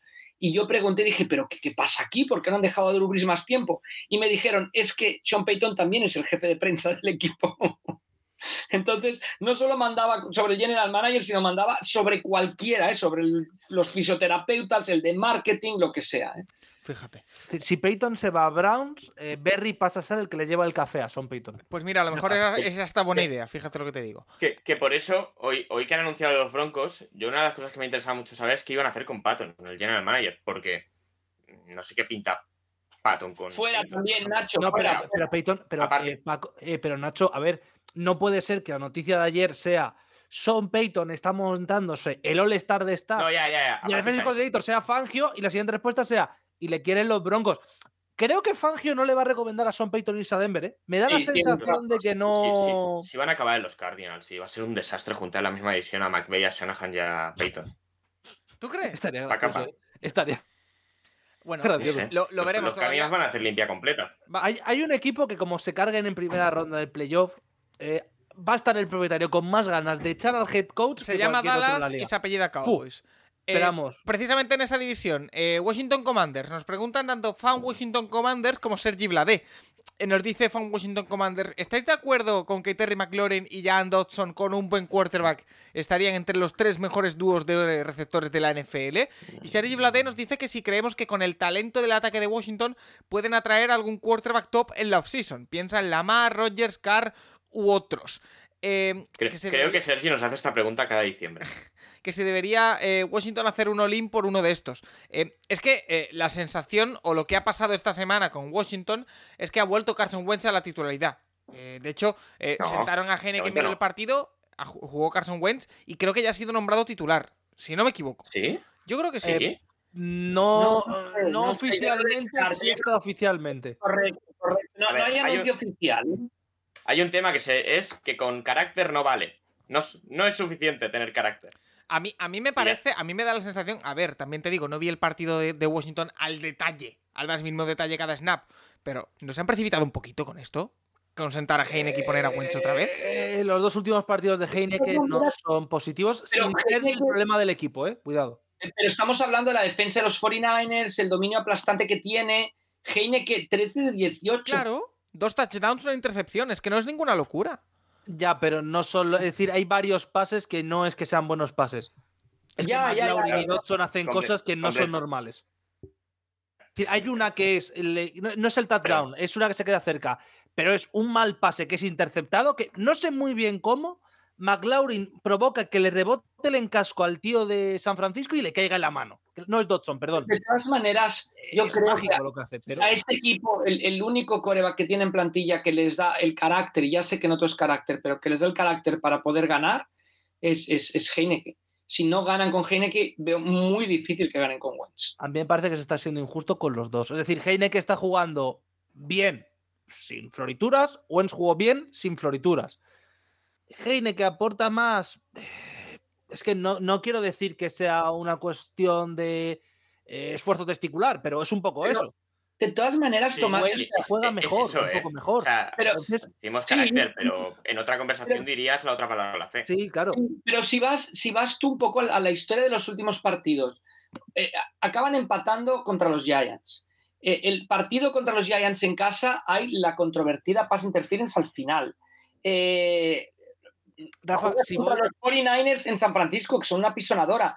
Con lo cual, yo no, no sé si merece que lo quiten ahora mismo. O sea, estaba claro que ibas a, a- a- a tener esa- ese calendario tan complicado ahora que sí, que el- ya decía Nacho que el partido contra los Giants iba a marcar el futuro y lo está marcando. Pero es que no lo pierdes. O sea, no te apalizan ni Gene que hace un partido de esas. Bueno, de esas.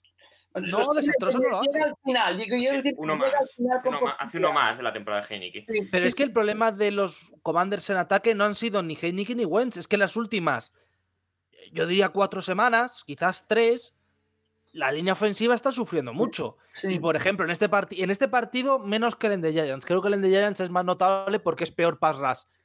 A Heineken le llegan muy rápido.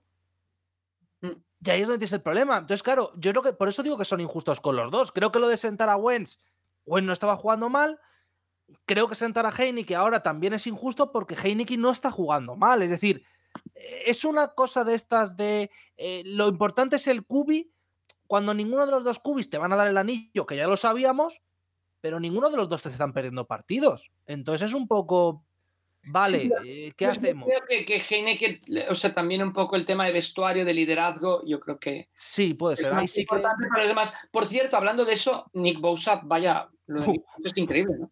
Nick Bosa no va a ganar el MVP porque no se le da a un jugador de defensa, básicamente, porque vaya que Aprovechando lleva. que, que el Pisuerga pasa por Valladolid, Nick Bosa, increíble. Pero yo lo que quería comentar de lo de la pareja receptores, para mí no es top 3, aunque sí que está alta. Bueno, Dodson, Dodson- Dodson está, no, no sé si es candidato Pero- al rookie en ataque, pero Eh, Top 5 haciendo- podemos meterla, ¿eh? Top 5 Puede sí. ¿eh?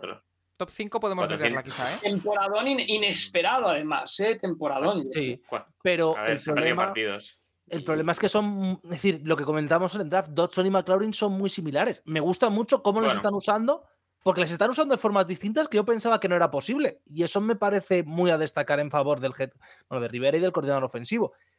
Pero es eso, creo que a Washington le falta un poco. Y lo de jugársela todo por el todo por un QB en agencia libre, eh, vale, pero según quién. Es decir, Bueno, en lo, agencia lo libre. intentaron en marzo.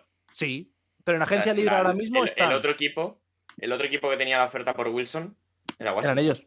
Sí, sí, lo intentan desesperadamente, pobres, le parecen los Colts de la Nacional, ¿no? Que cada Sí. año están buscando ese coreback Están, que no están peligrosamente entrando en territorio Colts. Sí que es verdad. Pero Pues- ¿quién va a quedar libre el año que viene? Pu- pueden llamar a los Colts por Ryan. Así van, van pasándose el marrón de uno al otro.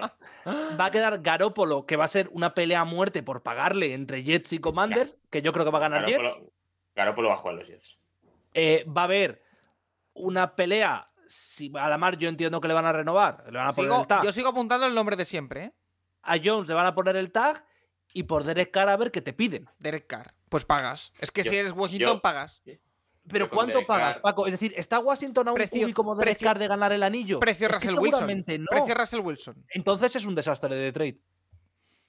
Y- Porque Washington Yo- no está para ganar. Es decir, no, ¿No? es como yo que sé. Para ¿No? mí no está Con para Chase ganar. Young en condiciones, anillo. ¿no? No, yo creo que Mm. no, honestamente. Creo porque esa línea necesita muchísimos refuerzos. Entonces, creo que no es una cuestión de pongo un cubi. Es decir, por poner el ejemplo más bestia, no es una situación de, yo qué sé, en Minnesota, está el último partido de la temporada, Kirk Cousins cae lesionado. En plan, se parte la pierna, no puede jugar el año que viene. Y entonces tienes que ir y apostar ocho primeras rondas por cualquier cubi decente que salga, porque puedes ganar el anillo, entre comillas.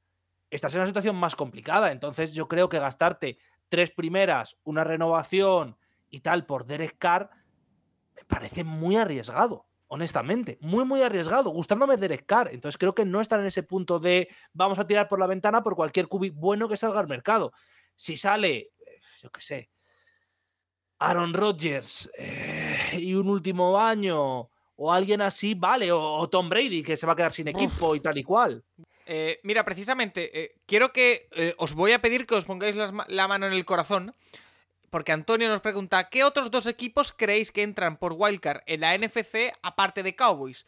Giants y el que gane del Packers Lions, ¿y a quién querríais que se metiera? Eh, hay que meter a Washington en la ecuación. Por lo tanto, eh, ¿quién creéis que se mete, Nacho? Bueno, y, a- y a Seahawks también están ahí todavía, aunque... Y a los Lions, ¿no? Sí, sí. Bueno, el que gane. Eh, Yo creo que van a... Yo, los Giants están prácticamente clasificados. Ah, creo que... Bueno, que juegan contra los Colts esta semana, además. Eh, yo es que creo que Washington va a ganar los dos partidos. Y si, se- y si ganan Yo los dos, que- pase lo que pase, se mete. Sí, claro. Vale. O sea, yo creo que Washington a, a Cleveland le va a ganar. O sea que va a tener, va a tener cuatro equipos esa división en la NFC Norte. En, Sí, en sería playoff. histórico, sí. Pero vamos, es que más allá de esto. Es verdad que Seattle le tiene ganado el desempate a Lions, pero no a Packers, que eso va a ser lo curioso. Eh, a ver, es que el calendario de Seattle tampoco es difícil. O sea, Jets y, Jets y Nacho, Rams los dos en casa. ¿Quién crees? Washington. Washington. Vale. Eh, Rafa, ¿tú qué crees? Si juega Heineke, Washington. Mm, interesante. ¿Y si no? Green Bay. Wow. Eh, Tomasi, ¿Quién creo? ¿Quién quiero? ¿quién crees primero? Os pregunto quién quiere. ¿Quién crees? Vale, ¿quién creo que va a clasificar? Creo que Commanders. Vale. ¿Y quién quieres?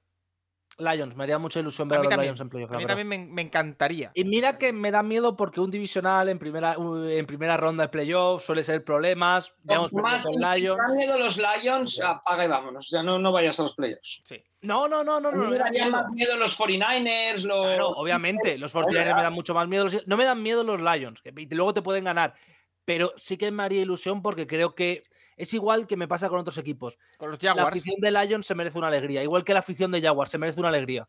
sin duda. Sí, sí. Aunque la de los Entonces, Jaguars hace un par de años. Hace, no, hace. ¿Cuánto fue? ¿Cuatro años con Blake Bortles? Sí, Eh, la de Bortles, la que llegan a la la final de final de conferencia y casi locura. ganan. Qué locura. Sí, sí. Eh, Yo, yo quiero ver un Seahawks eh, Vikings en, en la Wildcard. No, yo no quiero ver eso, ¿eh? No. Yo sí. Oye, no, no, no, no. no. Recuerdos de Vietnam, eh, field goals cosa. fallados de 22 yardas, no, ¿eh? No una me gusta cosa, una esto. cosa, una cosa. Eh, quiero dejar aquí por, eh, por firmado que si hay un Seahawks Vikings en, en Wildcard, montamos un directo de Twitch o, o vamos a Madrid a verlo, Tomás y viene a Barcelona, pero algo montamos. Yo lo, lo prometo, yo eso no me lo puedo Paco, yo, te, yo te lo digo, el partido va a ser un domingo seguro. Bueno, o sábado. No, porque es NFC, los NFC suele ser el domingo. O sea, bueno, no me pues falla. ¿no? maravilloso, ¿no, Tomás? ¿Sí?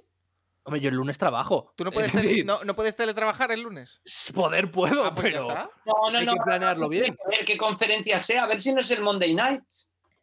Claro, Puto, eh, puede ser el Monday. Bueno, a ver, puedes- si, pone, si ponen un Minnesota Seattle Monday Night, hay que hablar con la NFL, ¿eh? Si puedes, si puedes Hay, hay teletrabajar... alguien ahí que no le gusta. Tomás, y si puedes La teletrabajar, te, lo- te monto la oficina en casa y te vienes y, y lo vemos. De verdad, no te Padre preocupes. amor hermoso. Eh, eh, queda aquí, por eh, iba a decir por escrito, pero no está escrito, así que bueno. Por Em, grabado. Codaneta nos dice, hola, ¿no creéis que hay jugadores defensivos que una vez interceptan una pelota se, dedica más, se dedican más a celebrarlo que a extender la jugada y ganar yardas para su equipo? Me da la sensación de que alguno no es, eh, no es tocado y podría hacerlo. ¿Podéis explicar lo que dice el reglamento exactamente? Así que como pregunta por reglamento, Rafa Cervera, esta pregunta es total y absolutamente tuya. Yo también tengo esa sensación, ¿eh? sobre todo también tengo la sensación con los cuartos downs y las intercepciones. Entiendo que en el momento estás arriba, hasta arriba de adrenalina, no lo piensas, pero hay muchas veces que hacen intercepciones en el cuarto down que si palmean la pelota hacia abajo avanzan mucho más. Pero bueno, eh, ya son cosas mías. Pero eso no va para. Eso hay dinero de por medio. También es verdad. Claro, claro, claro, pero por un lado hay dinero, por, por otro lado yo creo que si puedes hacer una intercepción, aunque sea en cuarto down, hazla. No, no vaya a ser que acabe en una immaculate reception, ¿sabes? O sea, tú hazla, tú hazla. Si la puedes hacer, hazla. Eh, Eso de que lo- la tiro al suelo, bueno, a ver, o sea, tampoco es tan fácil. O sea, que yo creo que si puedes hacer una intercepción en cuarto down, hazla. La otra cosa es lo que contesta Nacho. En el fondo, los jugadores, hoy en día, el deporte en equipo en realidad no, es- no existe. Es un deporte individual donde tienes que jugar con una serie de colegas porque si no, te lo permite el reglamento. Entonces, lo que quiere el jugador es, es sus estadísticas para negociar un contrato, etcétera, etcétera, etcétera. Y obviamente, siempre que puede pillar un pase puede interceptar, va a interceptar. Que no es lo más. Bueno, por lo menos ahora están. Sí que se están concienciando en que si interceptan o, o que o los running backs, ¿no? Cuando rompen para un primer down, quedarse dentro del campo para no, para no parar el reloj. En eso sí que se están concienciando. Pero bueno, por otro lado, yo creo que la foto esa que corren todos delante de la pantalla, que en este partido fue increíble. No sé qué equipo interceptó, que como corrió ahí delante de la pantalla un jugador que no estaba vestido de jugador, lo acabaron sancionando, ¿no? Con 15 yardas. Porque, o sea, ya no sé si era el de los Patriots o qué partido era, pero bueno. O, o sea, que, que, claro, van enseguida a hacer el show, que, que vale, está bien hacer el show. En cuanto a la regla, si cae al suelo el jugador, cuando un jugador del NFL cae al suelo sin ser tocado por un rival, sin que un rival propicie que caiga al suelo, eh, propicies el más mínimo contacto, entonces lo tienen que tocar en el suelo. Si no lo tocan en el suelo, se puede levantar y correr. Y, este, y correr y, y, hacer touchdown, lo que sea. Entonces, eh, esa es la regla. Cuando un jugador cualquiera eh, en ataque recibe un pase y cae al suelo, se puede levantar y correr si nadie, si nadie lo toca. Lo tiene que tocar en el suelo. En college football no.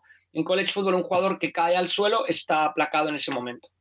Vale, eh, más preguntas, Rafa. Ya entramos en terreno reglamento barra arbitraje, que tenemos algunas preguntas, como la de Calo07, que nos dice, hola, felices fiestas. Que por cierto, por cierto, por cierto, no hemos dicho felices fiestas a todo el mundo. Eh, ya lo dijimos la semana pasada, pero bueno, aprovecho este momento para, para deseárselo a todos los oyentes de, del Capologist. Eh, nos dice Calo...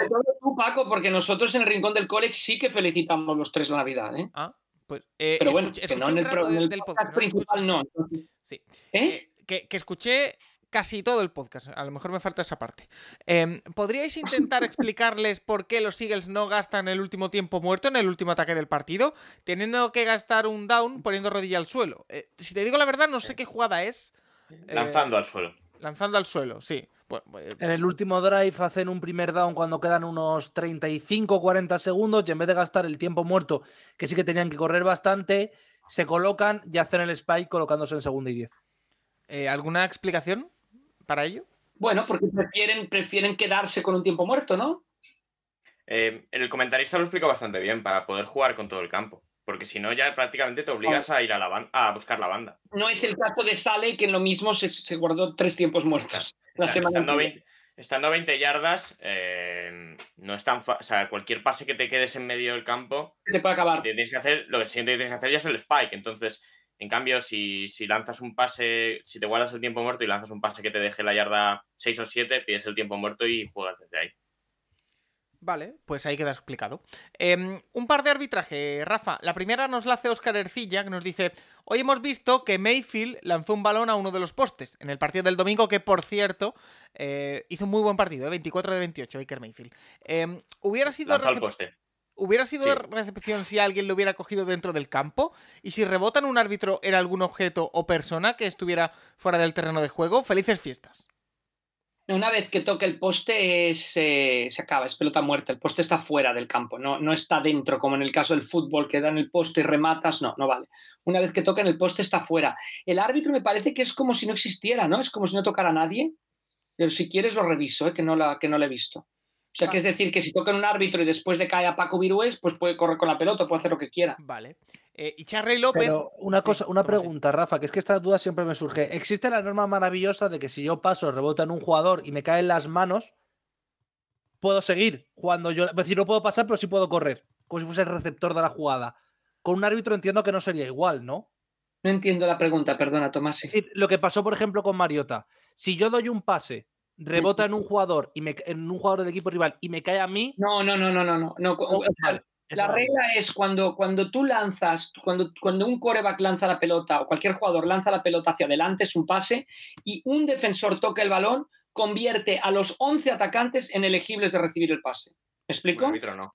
Un árbitro Un no. árbitro no. Vale. Eh, y la última pregunta de arbitraje, Rafa. Nos dice Charlie López que en la jugada discutida y con challenge de Bengals por un pase de Mac Jones que pedían fumble y finalmente fue dado como pase no completado, ¿qué marca el ser un fumble o un pase incompleto? Gracias. Que por cierto, por cierto, esto me acaba de recordar la jugada en la que eh, Mac Jones se lanza por el tobillo de Eli Apple. Eh, Es esa jugada y le va a caer una buena multa a Mike Jones. eh, Por, por, por, porque yo no entiendo lo que hace ahí. Yo... No, y además ya es, ya es como la tercera vez que lo hace Mac Jones en, en Sí. su corta carrera. O sea, Sí. recordar aquel que le, que le tuerce el, el, ah, ¿no? El- el- a un jugador de los, de los la patada, ¿no? Que cae y levanta la, la- la suela de la bota una vez, ¿no? Cuando, cuando hace el slide. No sé, cuando ya es repetitivo ya da, da un poco de mosquea un poco, ¿no? La jugada. Em, sí, yo- a ver, la, la jugada Paco no, como no era una jugada, porque había sido un pase incompleto, lo único que le podían haber pitado a Mac Jones por esa acción es, es- es, eh, comportamiento antideportivo. No, no era, en una jugada normal hubiera sido una falta, porque no puedes bloquear por debajo de la cintura en un cambio de posesión, ni el ataque ni la defensa. Como en realidad la jugada no se produjo, porque me parece que pitan, ¿no? O sea, Sí, creo que pitan. bueno, si no Eh, pitan, si no sí, sí. pitan- si- si no pitan, pues, bueno, yo, yo creo que le podían haber pitado conducta antideportiva a Mac Jones más que nada, por- porque si ven que es flagrante la, la acción, ¿no? En cuanto a... Es curioso, ¿eh? Esos reglamentos, si hay una jugada que después es anulada y hay una falta en esa jugada, ¿qué pasa? Nada porque es anulada. Pero le podrían haber pitado conducta antideportiva a Mac Jones, eh, si creen que quería hacerle daño al, al rival. Eh, la, la jugada que, la que, que, que determina si es un pase o no, la dirección de la pelota. Si la pelota va hacia adelante, es un pase. Y si la pelota se lanza lateralmente hacia atrás, es una jugada de carrera. Con lo cual, Mac Jones, al lanzarla para adelante, lo cual es, en el fondo ahí se vio, bueno, picaresca de Mac Jones, es un intentional grounding, pero la tira para adelante jamás podrá ser un, fumble con el reglamento de ahora. ¿no? Te digo que lo vayan a cambiar porque, porque en el fondo un intentional grounding no es un pase, o es un pase ilegal. ¿no? Entonces hace un pase ilegal porque la dirección de la pelota es hacia adelante. Otra jugada muy interesante de arbitraje, Paco, que se comentó en el partido, que atañe también al bueno de, de Santiago Tomasi, es en el fumble de Stevenson al final, el fumble que determina la victoria de los Bengals. Mm, tienen tres jugadores detenido a Romandre Stevenson y la, la acción continúa. Y, y, tiene el fumble. Es y los porque le, no le, tienen, por- le tienen atrapado dos y llega un tercero que es el que mete el puñetazo al balón, ¿verdad? pero no pitan los árbitros forward progress, lo cual me parece correcto. No digo que esté mal o bien si ellos consideraban que Stevenson todavía podía seguir avanzando. Pero compárala con acción, Tomás, y que le anulan el touchdown de defensa a Minnesota, la primera contra los Colts, cuando es uno contra uno y el de los Vikings le quita la pelota y la recoge un compañero. O sea, una cosa es forward progress o la otra no lo es, pero, pero Es es que es increíble. o sea, es increíble el, el juicio de pitar forward progress, lo que yo decía, cuando está uno contra uno no debería ser jamás. Y en cambio yo creo que en el caso de Bengals, que ya tienen dos controlado a, a- a Stevenson, pues probablemente podían haber pitado ahí forward progress, pero que, que ahí vemos el rasero de la NFL esta temporada de los árbitros, que desgraciadamente no está siendo el mismo en algunos equipos y en otros eh, por parte de las cebras, sobre todo hacia el final de temporada. Y que esto que comenta Rafa es que es lo más grave. Es decir, una norma puede ser correcta o incorrecta, o puede ser bien pitada o no. Pero cuando el problema es de criterio es lo más grave. Y aquí el drama es, vale, si hace una semana los dos fumbles son porque no, porque uno contra uno forward progress, este se tiene que parar antes. Pero, por ejemplo, en el partido de, ahora mismo no me acuerdo si es Vilo San Francisco, pido disculpas porque se me va- van un poco. Hay una jugada que paran entre tres llegan los jugadores de atrás, empujan y ganan más yardas. Claro, ahí, ¿qué pitas? ¿Forward progress? ¿No lo pitas? Lo importante es que sea el criterio igual, jueguen los Vikings en casa, los Packers en casa o los Patriots. Pero si cada semana cambias de criterio, pues lo que provoca es que evidentemente la gente se enfade y que Rafa una semana tenga que explicar que el forward progress es tal, cada semana que viene cambian el criterio y cada semana siguiente vuelven a cambiar el criterio. Y es que es imposible. Yo seguir. creo que no, no, es- no me extrañaría que fueran las cosas que revisara el comité de reglamento ¿eh? en la, en la, en la off-season, esto de empujar por detrás, todo esto, no sé. Yo, Ya, yo pero creo es muy que- difícil de legislar esto, ¿eh? Es muy difícil. Bueno, no, no, pero es muy fácil. ver, eh, Si tú- si que la uno contra uno no puede haber forward progress, pues ya está, a menos de que, o sea, De que se rinda el receptor. son jugadores, dos jugadores del mismo peso. O sea, una cosa es que un tío de 140 yardas coja a un running back que pesa 90, de de 140 kilos, coja un running back que pega 80 y se lo lleve cargando al otro lado. Pero dos jugadores pugnando, uno por placar al otro y otro por avanzar, del mismo peso, Pero es que para mí lo, de, lo del forward progress y demás es mucho de sentido común. Quiero decir, es que eh, por más que lo legisles, es sentido común. Quiero decir, Ya, pero que el, mucho- el sentido común esté bien definido, porque si no lo legislas y el sentido común no funciona, lo que tienes es el desaguisado de ahora. Es decir, lo de Vikings todos entendemos que no era forward progress. ok. Vale, pero lo has pitado. A la semana siguiente, lo de Stevenson entra al rango de tiene a dos tíos encima, a lo mejor si es forward progress, pero como está peleando hacia adelante, no lo pito. Vale, pero es que tienes el precedente de la semana pasada. Entonces, claro, si ahora no pitas el forward progress, alguien te va a responder, ¿y por qué la semana pasada sí? Con razón. Ese es el problema que hay. Que yo en esta, mira, yo entiendo no pitar forward progress. El jugador sigue haciendo la intención de conseguir el primer down, está intentando progresar, aunque le paren dos. Pero entonces deja eso definido, que si el jugador está haciendo un esfuerzo por ir hacia adelante, no existe el forward progress. Ya está. Eh, y si se rinde, que esto lo hemos visto hacer de receptores que cojan el balón, ven que le va a golpear el cornerback y simplemente se quedan protegiendo el balón sin ir para adelante, es forward progress. No es tan difícil, pero es que si no vas a cumplir lo más básico, déjalo escrito. Eh, mira, más preguntas, porque tenemos aquí una curiosidad que nos pregunta Pedro Nieto, que al que le hemos visto, que nos ha deseado varias ocasiones feliz Navidad y se lo agradecemos desde aquí porque eh, tuvo un detalle también muy bonito, Rafa, con nosotros. eh, es, eh, nos pregunta, viendo imágenes de postpartidos en los vestuarios, hacen algo así como regalar balones a los jugadores más destacados. ¿Sabéis algo de esta tradición? Eh, bueno, sí, es algo que se suele hacer, no sé si en todos los equipos, pero la mayoría sí, de como premiar al mejor jugador del partido, a los mejores, uno en ataque, uno en defensa suele ser, con, con un balón, en plan, para recordar el día.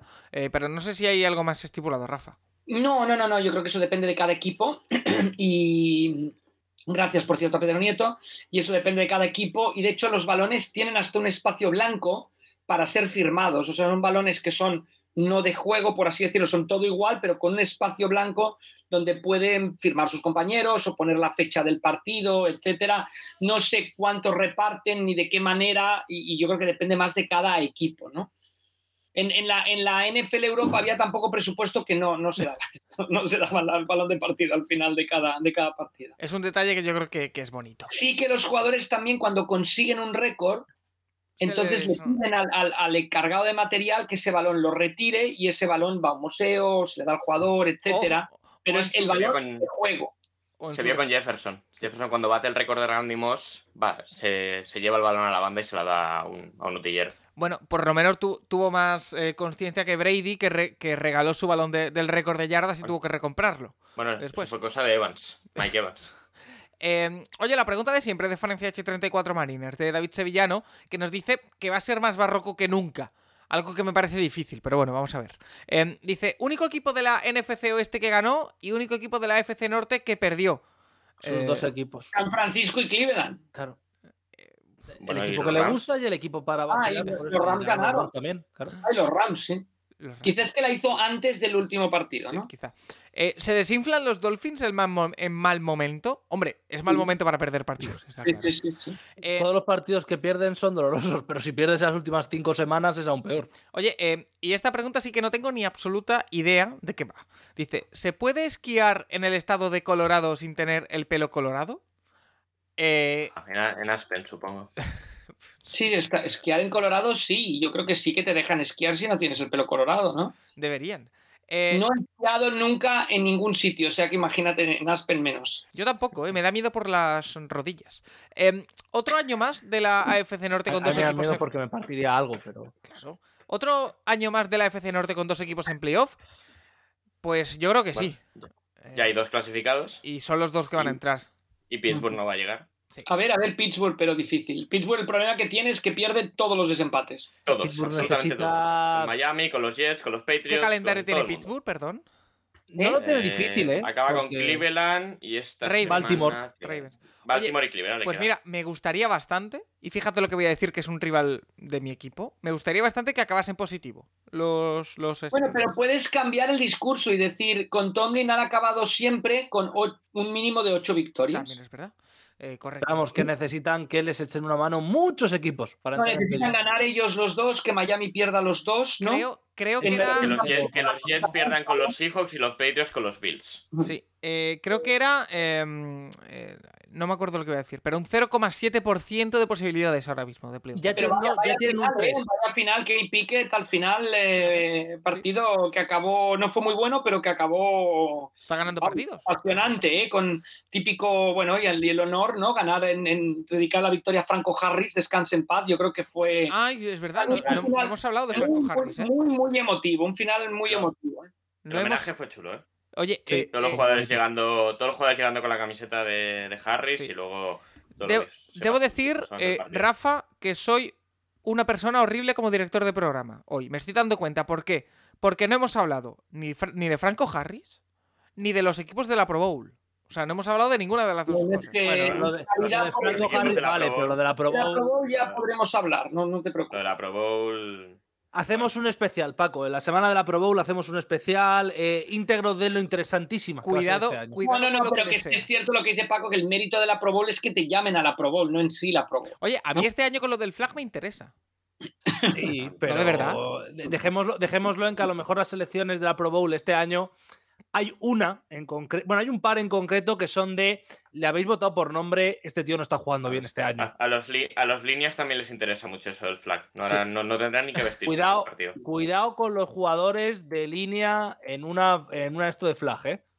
Que no les van a cubrir y como algunos sean mínimamente rápido, cuidado con Laramie Tansil con cuatro touchdowns, por Oye, ejemplo. ¿eh? eh, Tomás, sí, pero Nacho, pre- yo pregunto. Mayor injusticia en la Pro Bowl este año. En la Pro Bowl deberían llamar a gente eh, estrella en flag para que también se metiese No, en el no, equipo. pero si la Por- Pro Bowl es el premio a la temporada que has hecho, ya que vayas, juegues o no. Es hombre, pero que lleven a Santiago Tomás y para que juegue un poquito también, que le da bastante Sí, flag. sí, justo para jugar, sí. En eso Claro. estaba pensando la humanidad.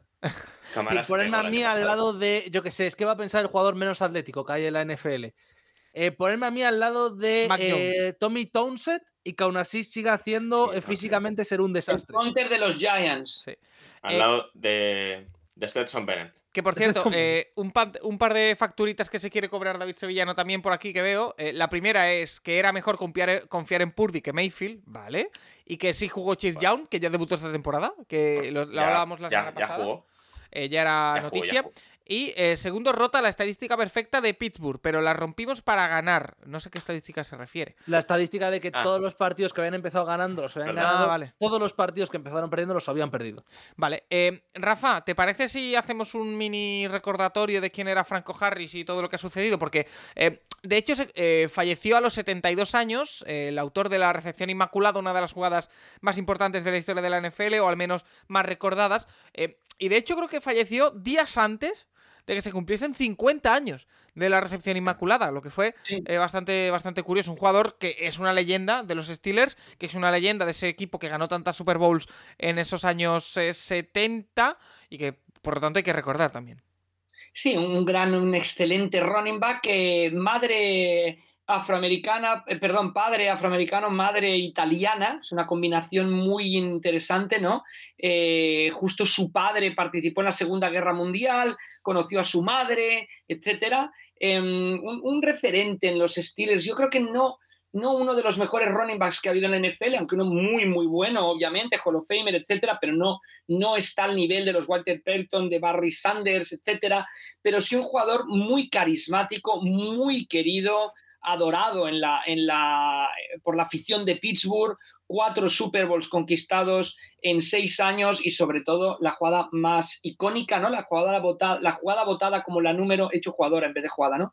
La jugada votada como la más icónica en la historia de la NFL, la famosa Immaculate Reception en aquel partido eh, de ronda divisional contra los Steelers, contra los Raiders, cuando están ya perdidos, además justo jugaban contra los Raiders, haciendo coincidir la NFL las fechas, y lanza un pase Terry Bradshaw con el reloj prácticamente en cero, uno de los Raiders, de los defensive backs, simplemente golpea el balón buscando que vaya al suelo, el pase es incompleto y se ha acabado, y justo cae en las manos de Franco Harris y él corre superando a todos los Raiders para acabar ganándole el partido. Los Steelers perderían la final de conferencia contra los Dolphins, pero después la temporada siguiente ganarían su primera Super Bowl. Jugó en, su etapa universitaria con Penn State, Franco Harris, y descanse en paz.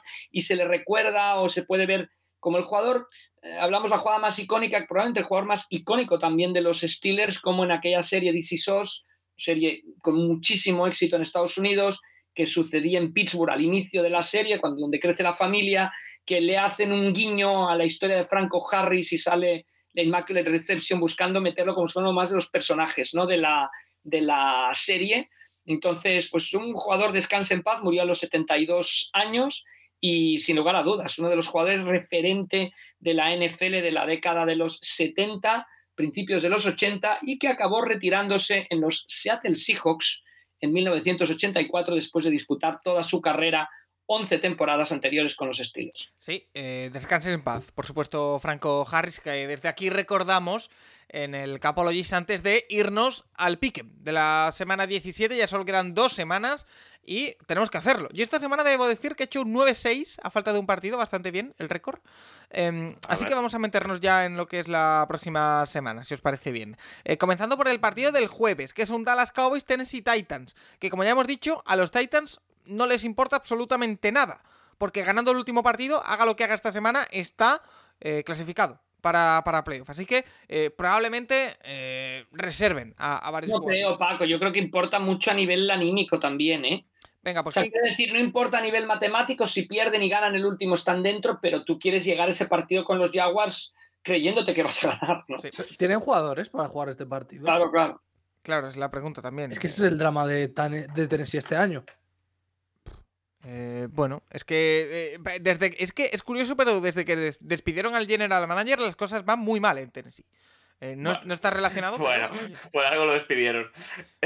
bueno, Eh, tenemos, eh, la fantasy tenemos un problema con Henry. sí. ¿Qué podemos hacer, Nacho? Rezar. No, vamos a ver, vamos a ver. Nacho, primero en la fantasy tenemos que llegar a la final. Sí, porque es, eh, Devonta Smith nos la está liando. Sí, sí, está muy duro el partido. Nosotros, ojo, eh, que todo lo deciden esta noche los Chargers y todo lo deciden skill players de los Chargers que no se apellidan Herbert. eh. Sí. Nosotros vamos con Williams y nuestro rival va con Allen, Everett y Eckler. Eh, eh, que sí. Y nosotros sacamos como 38 puntos, ¿no? En estos momentos. Madre mía, va a estar ajustadísimo, ¿eh? Sí, Eh, va a estar muy ajustado. ve- Pero, pero Paco, lo que intentando sacar pecho, tenemos premio asegurado. sí, Pero bueno, Los terceros ya. Es verdad. pero bueno, que van a ganar los Cowboys el jueves. Eh, Exacto. Cowboys, Vamos, también Cowboys, eh, Rafa. Cowboys también. Eh, Tomasi. No tengo dudas, Cowboys. Vale. Esta semana no hay partidos el sábado, algo raro, así que nos vamos ¿Por, directamente. por qué? ¿Por No, no, no, por porque qué se da la prioridad a college, ¿no? No, y porque es año, porque es el 31. Nochevieja. y- Eh, habrá partidos en la noche del día 1. Es decir, eh, Nacho Cervera lo va a ver con resaca. Santiago Tomasi, no sé si con resaca. No, Eh, porque tengo reconocimiento médico el 2, entonces por mi salud es mejor que no beba el Pero, 31. pero, pero ¿quién te ha puesto un reconocimiento médico el 2? Ah, magia. Qué mala persona, ¿no? eh, eh, Toma pero- así, por favor, ¿eh? No, no, no puede ser, ¿eh? Y además, bueno, es igual. Yo, yo aquí, antes de que se me olvide, ya quiero desearle un muy feliz cumpleaños a Santiago Tomás, ¿sí? Ah, Muchas gracias. Eh, Dos días quedan, yo, ¿no? yo a Santiago ¿Correcto? Tomasi le quiero decir que cumpleaños el mismo día que mi hermana. Eh, Ujú. solo, Mira. solo, solo digo ahí. Y que hay un, una. un día, un día más que mi hija Nuria, ¿no? Tomasi, cumplirás Bueno, eh, 36 fa- ya. Bueno, a las, a las, a- a las 7 de la tarde. Cumplo Falcons 25, Cardinals. por Dios. Ay, perdón, perdón, no, no, digo A por, ver, la- por el aplomo y la madurez que representas. Qué mala fama tengo, qué mal estoy envejeciendo, madre Correcto. mía. Falcons siete de la Cardinals, tarde. 7 de la Falcons tarde. Partidazo que enamora a la, a la afición. Eh, Nacho. Dos equipos que están acabando la temporada fatal, pero voy a decir Falcons. Oye, sigues muy escondido con lo de Reader, ¿eh, Nacho? Jugó mejor, pero no les dio, no les ver, Falcons, Falcons. Tomasi. El juego mejor. Eh, sí, Falcon. Jugó Por el otro lado está jugó Max. Yo también creo que Jugó Falcons va. Jugó mejor. Bueno, es que no era difícil, amigos. Bueno, jugó mejor. Seguimos con las 7 de la tarde, va. Partido divisional. Chicago Bears, Detroit Lions. Si los Lions quieren seguir con opciones, tienen que ganar sí o sí. Así que yo voy con ellos. Eh, Nacho. A ver esa, defensa contra la carrera de los Lions, ¿eh? Chicago, si, si siguen igual de mal que esta semana, les pueden poner problemas. Pero es que Chicago no juega un partido completo ni loco. O sea, saliendo del descanso se, se vienen abajo completamente. Y viendo que Houston aún les, está, puede acabar regalando uno del draft, yo creo que Chicago no va a volver a ganar un partido este año. O sea, yo digo Detroit. Eh, me, me gustaría ver qué haría Chicago con un número uno del draft. eh, la verdad. A mí también. Eh, Tomasi. pasarlo. Bueno, a ver si alguien lo quiere. Tomás. Sí, alguien lo va a querer, eso seguro. Y yo voy, creo que de gana Detroit también, ¿eh? Eh, Nach- eh, Rafa. Sí, sí, gana Detroit. Va- Yo creo que va a estar muy emocionante el final de la conferencia nacional, o sea que gana Detroit. Vale. eh, Final me refiero a la jornada 18. Seguimos a las 7 de la tarde. Denver Broncos, Kansas City Chiefs. Yo solo quiero destacar aquí que entrenador nuevo suele ser eh, motivo de eh, algún sustito. Ya lo vimos con, por ejemplo, Jeff Saturday.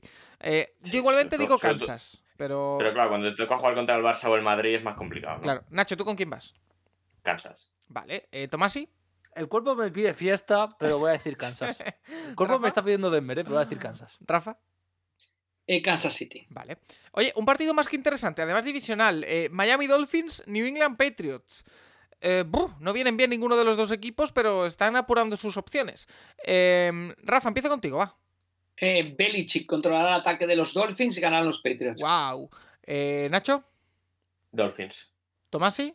Patriots. Yo voy con Dolphins también. Yo creo que es más un deseo que una creencia, pero voy con Dolphins. 7 de la tarde, otro partido que también, wow. Indianapolis Colts, New York Giants. Eh, Nacho, Los Giants. La, la tanqueta de los Colts va camino ya de su top 5. Tomasi. Eh, hoy ha salido Jim Irsay diciendo: Me estoy planteando que siga eh, Jeff Saturday, lo que puede ser la mayor mentira que he oído en mi vida, a no ser que quiera el pick 1 de 2024. Lo quiere, lo que quiere. Ta- También es verdad. Creo que ganan los Giants, honestamente. Rafa. Yo creo que ganan los Giants y cierran una magnífica, un magnífico camino hacia los playoffs. Correcto, vamos con Brian Double aquí. Eh, New Orleans Saints, Philadelphia Eagles, que si no me equivoco, bueno, no hay confirmación de si va a jugar Minshew o va a jugar Hurts o lo que sea. Lo lógico es que jugara Minshew. Va a jugar Minshew. Vale, eh, nos sorprendió para bien, vos- al, al menos a vosotros. Sí, hombre, que sí. Ah, bueno. A mí no. A mí no. Eh, Rafa, ¿con quién vas en este partido? Eh, con el hombre del bigote. Vale, eh, Nacho. Hay que recordar que Filadelfia tiene la primera ronda de los Saints, así que, vamos, este partido no se, no se le escapa en Filadelfia ni locos. Aparte es que si ganan son sit 1. Es que es básicamente asegurar el, par- asegurar el sit 1 y fuera. Entonces yo, yo creo que Filadelfia en casa tiene que ganar este partido. Tomasi. Gana Saints. Vale. Eh, oye, estoy viendo los- el turno de las 7, ningún partido me llama especialmente la atención, ¿eh? Más allá Hombre, de pues el siguiente es el mejor partido y con diferencia. Eh, Carolina Panthers, Tampa Bay Buccaneers. Quien Hombre, gane hombre. tiene un puesto en playoff. Es que es un juega- partidazo con la Se juega la división. A ver, si, a ver, Tampa a ver. gana, es- si Tampa gana, gana la división. A ver, pero hablo, hablo de partido claro. bonito, no de partido emocionante. Emocionante hay unos Paco, pero, pero se juegan mucho, ¿eh? Además, la defensa de Carolina contra Brady no, no, está aquí, muy bien. aquí el ¿eh? cuerpo me pide mucha marcha. Ah, eh, Tomasi, ¿a ti? No, hombre, yo aquí no tengo dudas. Eh, yo aquí estoy subido de la Wilkineta, la Wilkineta, como narices se quiera llamar. Yo quiero que gane Carolina. Y más porque no quiero ver más a Tampa. Honestamente, con cariño hacia los aficionados, pero es que ver ese ataque me está provocando problemas. A mí el cuerpo me pide marcha y voy con Carolina también. Eh, Nacho, Sí. es marcha ir con Carolina. Sí. Yo es que creo que Carolina es mejor, es mejor equipo. ¿eh? no, no, no. Sí, mejor equipo es. Otra cosa es que tengan mejor cubi, que tengan más talento y tal, pero mejor equipo es. O sea, Tampa no juega a nada. Absolutamente a nada. Eh, yo, yo, yo creo que va a ganar Carolina. Oh, Solo un Y sí, 18% y sí. de las personas apuestan por Carolina. Bueno, bueno, porque aquí juegan contra los Tampa, Tampa Brady Buccaneers. Y hemos subido, al- con nuestros cuatro votos, hemos subido al 19%. Sí. ¿Tú, Rafa, también vas con No, de Carolina? verdad, ¿eh? Hemos, nos- nos- con Ostras, nuestros cuatro votos hemos subido al 19%. Eh, Cleveland Browns. imagínate que Carolina pierda la última jornada contra los Saints y se acabe quedando fuera, ¿no? Fíjate. No habría nada más Carolina que eso, eh, también te digo. Juegan contra los Saints, ¿no? La última Sí, contra sí, los sí, sí. Saints. ¿no? Sí, hay que decir eso, que eh, si gana Tampa esta semana, la división es de Tampa. Si gana Carolina, eh, Carol- el que gane el Carol- eh, no, Carolina ganando el último partido de los Saints pasa, y si no, si ganan los Saints, para que entre los Saints tiene que perder Tampa también con Atlanta. Bueno, y los Saints tienen que ganar los Es Eagles. es, que, que es, nada. es que es muy heavy con, con- con con lo que estoy 6-9, diciendo ahora mismo, el Complicado, Carolina Saints es un partido duelo final por No, no, no, no, no, los, ¿eh? Saints, los Saints están Claro. fuera. O sea, los Saints, Los Saints, los los Saints Saints lo van a tienen prácticamente perder en imposible. Filadelfia. No, pero yo he dicho que ganan los Saints. Claro, ¿Eh? yo he dicho que Atlanta ganan los Saints. Atlanta está directamente eliminado ya, después de esta semana, y, Anda. y los Saints lo tienen muy complicado. Si hubieran mantenido a Mariota, pero bueno, Y, eso es Car- otro y. Carolina depende de sí mismo. Eh, Eh, Cleveland, no, cre- creo que no exactamente. Si gana los dos, sí. Sí, sí, sí. sí, perdón, perdón, si gana los dos está dentro. sí, sí. eh, Cleveland Sí, sí. Browns, Washington Commanders. Eh, Nacho, empiezo contigo, va, que tienes intereses en este partido. Ojalá Cleveland, pero gana Washington. Eh, Rafa, Eh, va a ganar Washington. Tomasi, Gana Cleveland, va. yo creo que gana Washington también.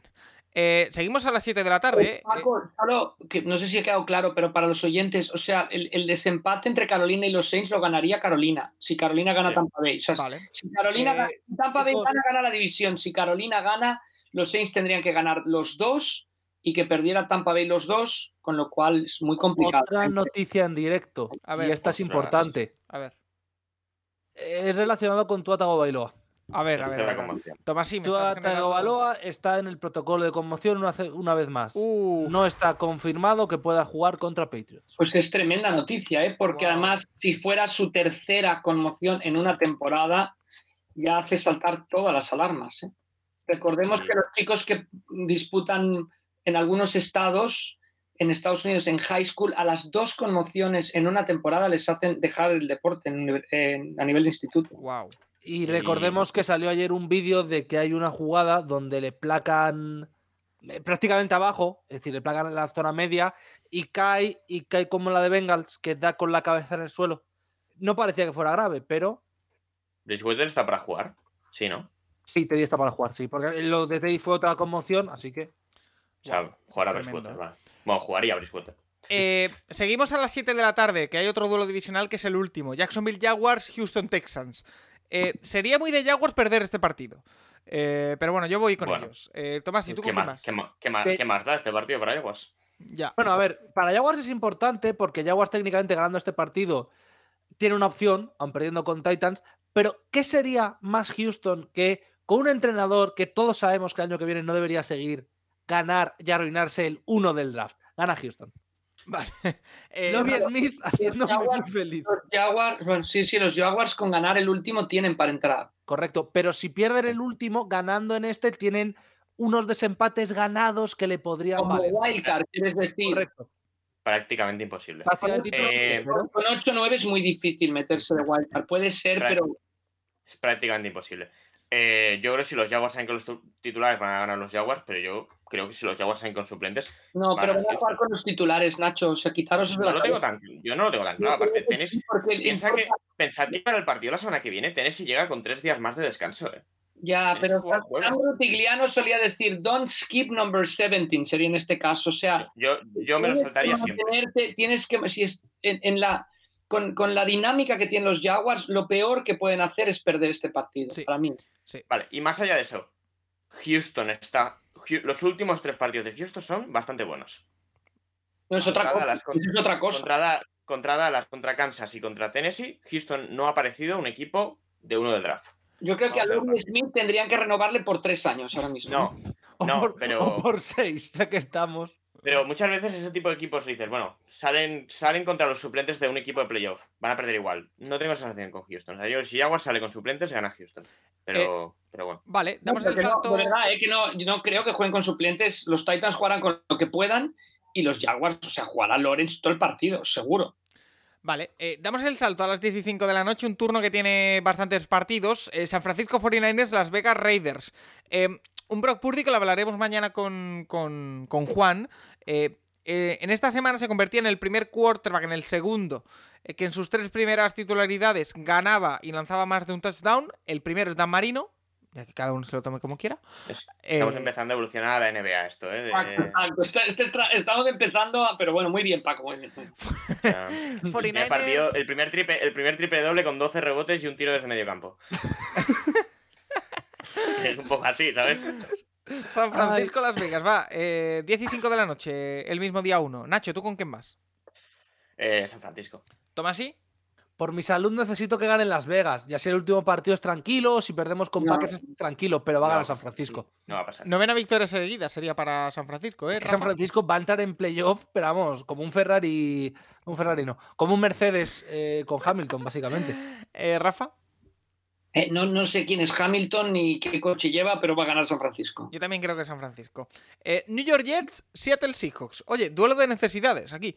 Eh, Nacho, empiezo contigo. Duelo por el, defen- el rookie defensivo del año. Eh, yo, creo que va a ganar, yo creo que va a ganar Seattle. Eliges creer. Eh, Tomás, Elijo. Seattle, creo que sí. Tomás, eh, Rafa, perdón. Seattle, yo creo que en la NFC vamos a tener una última jornada, vamos, de, de transistores, como se diría. Juega, juega Mike White eh, como quarterback Sí. 1, que ya vuelve. eh, así que yo creo que gana Seattle igualmente. Ahora, si Seattle no se mete en los playoffs, qué manera de, ¿no? Si no sí, ganan este partido, qué manera de desperdiciar oportunidades. Eh, 10 y 25 de la noche, duelo divisional y uno de los partidos de la semana para mí. Eh, Minnesota Vikings, Green Bay Packers. Me atrevería a decir que el partido de la semana. Eh, Tomás, ¿y tú con quién vas? Aquí. ¿Cómo que con quién voy? No, ¿quién crees que va a ganar? Con los Vale, digo, ¿con quién voy? Voy con Vikings, obviamente. Y yo creo que va a ganar. Yo creo que va a ganar Vikings, honestamente. Va a ser un partido muy igualado y muy bonito, pero creo que Vikings tienen que, que demostrar que son el mejor equipo muy- de la NFC Norte. ¿eh? Muy igualado y muy bonito quiere decir que se va a resolver por menos de una anotación. Y por tanto, los Vikings tienen opciones de ganar, correcto. Es que si se gana por más, ya no. Eh, Rafa, ¿tú con quién vas? Yo, como dije, la última jornada del NFC va a ser apasionante y eso pasa porque ganen los Packers. ¿Y tú, Nacho? Yo, yo creo, que, creo y quiero que gane Minnesota. Vale, eh, yo Eh, también. voy es el mejor. Para- a, mí, a mí me parece el mejor partido de- del domingo. ¿eh? Mira, Sí. es que como Hay, pierda. hay un partido el Minnesota- lunes, hay un partido el lunes a otro nivel, pero creo Wow. que el domingo es el Sí. mejor partido. Como pierda Minnesota, eh, por alguna casualidad del destino va a ganar Las Vegas a San Francisco. Va a acabar 2 contra 7 y vamos a tener otro Vikings y Packers en Wildcard. Y la histeria colectiva que va a haber sobre ese partido va a ser demasiada para mi corazón. Entonces, no la liemos, por favor. Que también podemos quedar para ver ese partido, si hace falta. Eh, Las Vegas. Tú quieres que yo vaya a Barcelona y te da igual el motivo, Paco, dilo ya. Hombre, es que tengo un par de sitios echados el ojo, Tomás, y a los que te quiero llevar. Eh. Eso, claro, eso me interesa más, ¿ves? Ahí. 10 y 25, Los Ángeles Rams, Los Ángeles Chargers. Duelo angelino eh, que hay que ver porque si los Chargers llegan a este partido después de haber ganado eh, hoy madrugada del lunes al martes, pues la película será bastante distinta. Eh, pero bueno, lo- los Rams no se juegan nada, los Chargers puede que tampoco. Em, Nacho, ¿tú con quién te quedas en este partido? Eh, los Chargers. ¿Sí? Eh, ¿Tomás sí? Sí, bueno, los Chargers se juegan ser 5, 6 o 7 seguramente la semana que viene solamente. Lo- las ganas que le pongan en eso es otra cosa. Oye, Pero bueno, a ver, yo creo, yo creo que cambia mucho ese Seed 5 de Seed 6. Joder. Ahora lo estaba pensando ahora, pero claro, Claro. Ir, a, Cin- ir a Cincinnati o ir a Jacksonville o a Tennessee cambia mucho. O sea, hay que ir a, hay que ir a ser el Seed 5, ahora que lo pienso. Es que es, voy a Buffalo, a Cincinnati o a Kansas o, o- o voy a Jacksonville o a Tennessee. O sea, Hombre, o sea, voy, a menos, voy a menos 10 grados o voy a Florida. Oye, Claro, mi, pregunta es, ¿es la primera vez que hay un duelo angelino entre Rams y Chargers desde que se mudaron? Voy a mirar. Puede ser, ¿no? no, Eh, creo. Eh, en mirarlo, temporada pero no. regular sí. En preciso no ha habido seguro partido, yo Ya. creo. Ah, eso pero- no cuenta. Eh, Quiero decir ver, que los ¿eh? Rams van a actuar como, como locales, aunque sean visitantes teóricamente. Me- Eh, De alguna manera, ninguno de los dos va a ser el local. Ya. Va a haber más aficiones de. De los Los 49ers, va a haber más aficionados de San Francisco. Mira, Eh, hubo, según esto hubo uno en 2018. Ah, Sí. eh, Rafa, Ganaron ¿tú con quién te quedas? Eh, perdón, con los Chargers. eh, disculpar, disculpar. Los Chargers ganan seguro. Yo aquí tengo una obligación moral, que es la No, de ir con ganan los Rams. Chargers, que no me has preguntado a mí antes de que Paco diga a los Rams. Vale, tú vas con los Chargers, yo tengo una obligación moral que es ir con los Ángeles Rams. Eh, lo siento, pero es así. En, eh, ya el Sunday Night, un partido también eh, bastante entretenido, eh, que me apetece bastante ver. Eh, Pittsburgh Steelers, Baltimore Ravens. Yo aquí ya digo que voy con Pittsburgh. Nacho, Yo digo Baltimore. ¿Ah? No, no creo que juegue la mar, ¿eh? Otra vez, pero yo digo Baltimore. eh, Tomasi, Yo creo que no va a jugar la Mar y que gana Pittsburgh. Rafa. Yo creo que Pittsburgh se mantiene vivo. Llegará vivo a la última jornada. Gana Pittsburgh. Mira, como Yo creo que Pittsburgh- va a volver a entrar como el año pasado. ¿Hay, hay alguna opción? De la que- vida. estén- yo creo que hay alguna opción de que estén eliminados en el momento del partido. Espérate ser, que te lo digo, pero ser. creo que no. Por supuesto, por supuesto, si los Dolphins, ¿no? Los Dolphins le ganan el desempate a los Steelers. Si los Dolphins van ganando, ya los han eliminado. Los han ganado, ya los han eliminado. Eh, y por Eh, cierto, creo que no, ¿eh? Es decir, creo que no exactamente. Pero, Los Tomás, sí, pero los Dolphins tienen una victoria más que los Steelers, ¿no? ¿Hay, hay algún triple empate en el que los. Ah, no, vale, espérate. Eh, es Bueno. que hay una situación sí, sí, sí. en la Si cual gana puede Miami, si, si gana, no, si gana Miami, si hoy ganan los Chargers y Miami gana New England, eh, Pittsburgh sale el partido eliminado. eh, Vale, pero si hoy ganan los Chargers. Claro, es que Sí, ese sí. era el punto que se me había olvidado. Sí, sí, Si hoy ganan los Chargers y partido eliminado. Vale, eh, y el partido del lunes noche, un partido de verdad eh, de otro nivel, que, que yo creo que, que lo vamos a agradecer después de esta larga jornada. Buffalo Bills, Cincinnati Bengals. Los Bills que si ganan se aseguran el número uno, ¿puede ser? Eh, o si no, estarían cerquita de hacerlo. Los Bengals que si Estás ganan se ponen muy cerca de poder conseguirlo. Eso sí. Eh, ¿Con quién vais, eh, señores? Es- el partido es en Cincinnati. Así que eh, hay que tener en cuenta la, la localidad. Rafa, empiece contigo. ¿Con quién vas en este partido? Eh, yo creo que van a ganar los Bills, Paco. O sea, los Bills tienen la oportunidad de. Yo creo que los Bills van, después de lo que les ocurrió el año pasado, ese seed número uno, yo creo que no lo van a dejar escapar. Eh, Nacho. Yo creo que gana Buffalo. Hay que decir que Cincinnati, si, si gana este partido, depende. eh, necesita una derrota de los Chiefs para depender de sí mismo para el sit 1. O sea, no está tan lejos. El tema es que, bueno, yo, yo es que creo que Buffalo ha arreglado cositas y creo que está jugando bien. Vale. Eh, Pero bueno, bueno, es que lo que lo que tiene por delante Kansas es Raiders y después. Y eh, Bron- eh, Broncos y Re- es Broncos que y los van a ganar los dos orden. fácil. Seguramente. Eh, Tomasi. Eh, a ver, es que hay un problema. Y es que Bengals se ha caracterizado en estos años por ganar siempre estos partidos. Entonces, claro, mi corazón, mi- esto me dice, cuidado con Cincinnati. Yo creo que va a ganar Buffalo y que Buffalo se va a llevar el sit 1.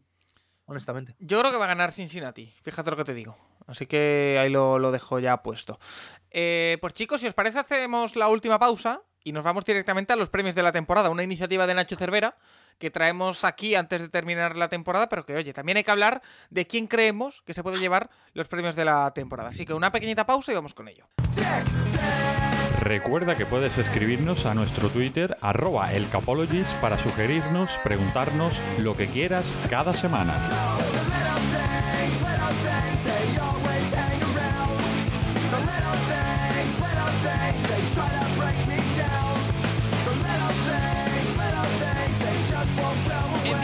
Jugador ofensivo del año, jugador defensivo, entrenador del año, rookie defensivo, rookie ofensivo, comeback del año. Si no me equivoco, esos son todos los premios que vamos a dar hoy. No se otorgan otros individuales, creo. Si no me, me- olvido de alguno, me lo decís. El por Walter jugar, ¿no? Payton, ¿no? Sí, pero Bueno, bueno, el sí, Walter pero, Payton no lo claro. vamos a. No, Por eso, no- por eso, no por eso. Val- valora, tú, valora tú las causas benéficas que no sabes exactamente cuáles son. Claro. Básicamente. Eh, pero bueno, eh, estoy leyendo aquí. Ah, vale. eh, Había, creía que había leído un eh, coach del año Stefanski. Que digo, ¿qué pasa aquí? Eh, no, no, es que. Es que, Turbo. eh, es que, eh, Siriani. Es que hemos puesto un, un tweet en nuestro Twitter arroba el Capologist, que os invitamos a, a responder también con vuestras opciones. Vamos a dar las nuestras, aquí, en, este, en esta parte del podcast, teniendo en cuenta que quedan dos jornadas por delante. Lo entenderéis cuando dé mi rookie ofensivo del año, ¿vale? Eh, que es teniendo en cuenta que va a terminar las cosas como creo que van a terminar. Eh, pero bueno, em, comencemos por lo más fácil, a priori, el MVP. Hay varios candidatos, está Patrick Mahomes, Jalen Hurts quizás se cae un poquito del asunto por el tema de haberse perdido un par de partidos ahora, está Josh Allen también. Partiendo de la base de que ya sabemos que no es lo más justo, pero que siempre se suele dar a un quarterback, ¿quién es vuestro MVP de la temporada 22 NFL? Nacho, empieza contigo. Paco, nos estás condicionando. Bueno, Dice, "Parti- partiendo del que no es más justo, pero que siempre se suele dar un coreback. No, no, es Bueno, es es cierto, es Yo, es que creo que este año el, el MVP es un quarterback. O sea, sí que hay Bueno. temporadas aquí de- es que tal jugador está, no es un quarterback, está jugando una temporada increíble, como la de Donald a veces o la de TJ Watt el año pasado. Yo es que este año creo que Mahomes es el mejor jugador de la temporada. Patrick Mahomes. Eh, Tomás, sí, para ti el MVP. Hay un señor que, su peor que tiene dos, pa- tres partidos perdón, por debajo de las 100 yardas este año. Justin Ya, Y no se le va a dar el MVP. Justin Ya Jefferson. está. Luego, luego, Justin luego lo nombramos en otro premio. Eh, Yo se lo daría a Justin, pero evidentemente no se lo van a dar. Es un receptor. No, tú, hay tú mucho solo más das a. Justin Jefferson. Déjalo ahí, déjalo ahí. ya está, Ah, vale, dáselo. se lo daría a Justin Jefferson. Dáselo, Yo se lo Si se lo quieres dar, dáselo. Eh, Rafa, ¿tú a quién se lo das? Eh, yo creo, yo se lo daría a Mahomes, pero creo que lo va a ganar Jalen Hurst. ¿Ah, sí? es que, claro, perderse tres partidos de 17, Bueno. al final. Yo, yo, te digo, O sea, yo a Mahomes, pero creo que lo va a ganar. En, en las casas de apuestas está Mahomes el primero, Burrow el segundo, Hurts y Allen empatados el tercero y el cuarto, y luego Jefferson a una distancia sidera. Yo es que creo que depende de quién se lleve el seed número uno en la FC. Eh, por lo tanto, eh, por cambiar un poquito, se lo doy a Josh Allen. Pero vamos. Eh, Yo, es que creo que, yo es que creo que el último mes y medio Salen. Bueno. le Yo voy a hacer una pregunta. Nadie cree que si llega a las 2.000 yardas, Jefferson se lo dan, ¿no? no, no, No. lo No. creo. no lo creo. Vale. No. El, el siguiente premio sí, este no. Eh, el, el jugador ofensivo del año. Aquí yo sí que se lo, ve- se lo puedo dar a Justin Jefferson perfectamente. O sea, lo veo, de hecho. Eh, Rafa, ¿tú a quién se lo das? El jugador ofensivo del año. Clarísimo. Justin Jefferson, ¿cuánto le faltan, Tomasi, para llegar a 2000? Creo que 200 le faltan Sería el 300. primer jugador en la historia, ¿no? De la NFL en llegar a 2000 Correcto. yardas. Está en 1623 ahora Uf, mismo. muy No, perdón, 1756. Ah. 1756. Mm, bueno, pues puede ser, ¿eh? 200, 125 por partido. 244. Bueno, sí, 122. La media que durante el lo año. tiene Calvin, Calvin Johnson 1964 y 1964 llegadas en 2012. Después Cup la temporada pasada 1947. Yo creo que Esto que voy a decir es una cafrada, pero si el partido contra Packers es similar al partido de la primera vuelta, es decir, al partido en, en Minnesota, puede ser un día para jugar a el sistema de darle balones a Justin Jefferson para que bata el récord. Yo es que creo no que va a pasar porque no va a ser igual. y va a haber mala- mal, mal tiempo, quizá haya nieve. Lo veo complicado, ¿eh? Mira, como si tiene que ser pase de 10 yardas al slant, me da lo No, no, mismo. ya, ya. Bueno, Eh, hizo 184 en aquel partido. Y, y la segunda parte solo corrió en Minnesota prácticamente, por eso lo digo. ¿Hay, ¿Hay unanimidad con Justin Jefferson? Sí, sí, o sea, creo que durante un tiempo, durante un momento de la temporada Tyreek Hill le siguió el ritmo, pero es que está a otro nivel. Jefferson. Yo Eh, tendría que dárselo a un QB por alternancia, pero sí. Sí, tú tendrías Sería que dárselo a Mahomes otro. si no. Claro, sería Mahomes Jefferson, se van a dar al revés. Yo, yo no. Burrow no lo contemplamos, por ejemplo. Ese es el segundo mejor QB este año. Pero es que el tema es que para mí Mahomes ha jugado mejor. Vale. Eh, jugador defensivo del año. Eh, aquí Rafa ha dado un nombre que es el que yo voy a comprar 100%, que es Nick Bosa. sí, no, creo que haya discusión. Porque no creo es que es un una- anime es me una ciudad- sorprendería, ¿eh? Es una situación muy similar. O sea, creo que Micah, Mike- Micah Parsons le ha seguido bastante el ritmo, pero es Nick Bosa. Es que, es que los últimos partidos de Nick Bosa son una cosa que, bueno, oye. Además nueve victorias seguidas de San Francisco, bueno, todo el tema.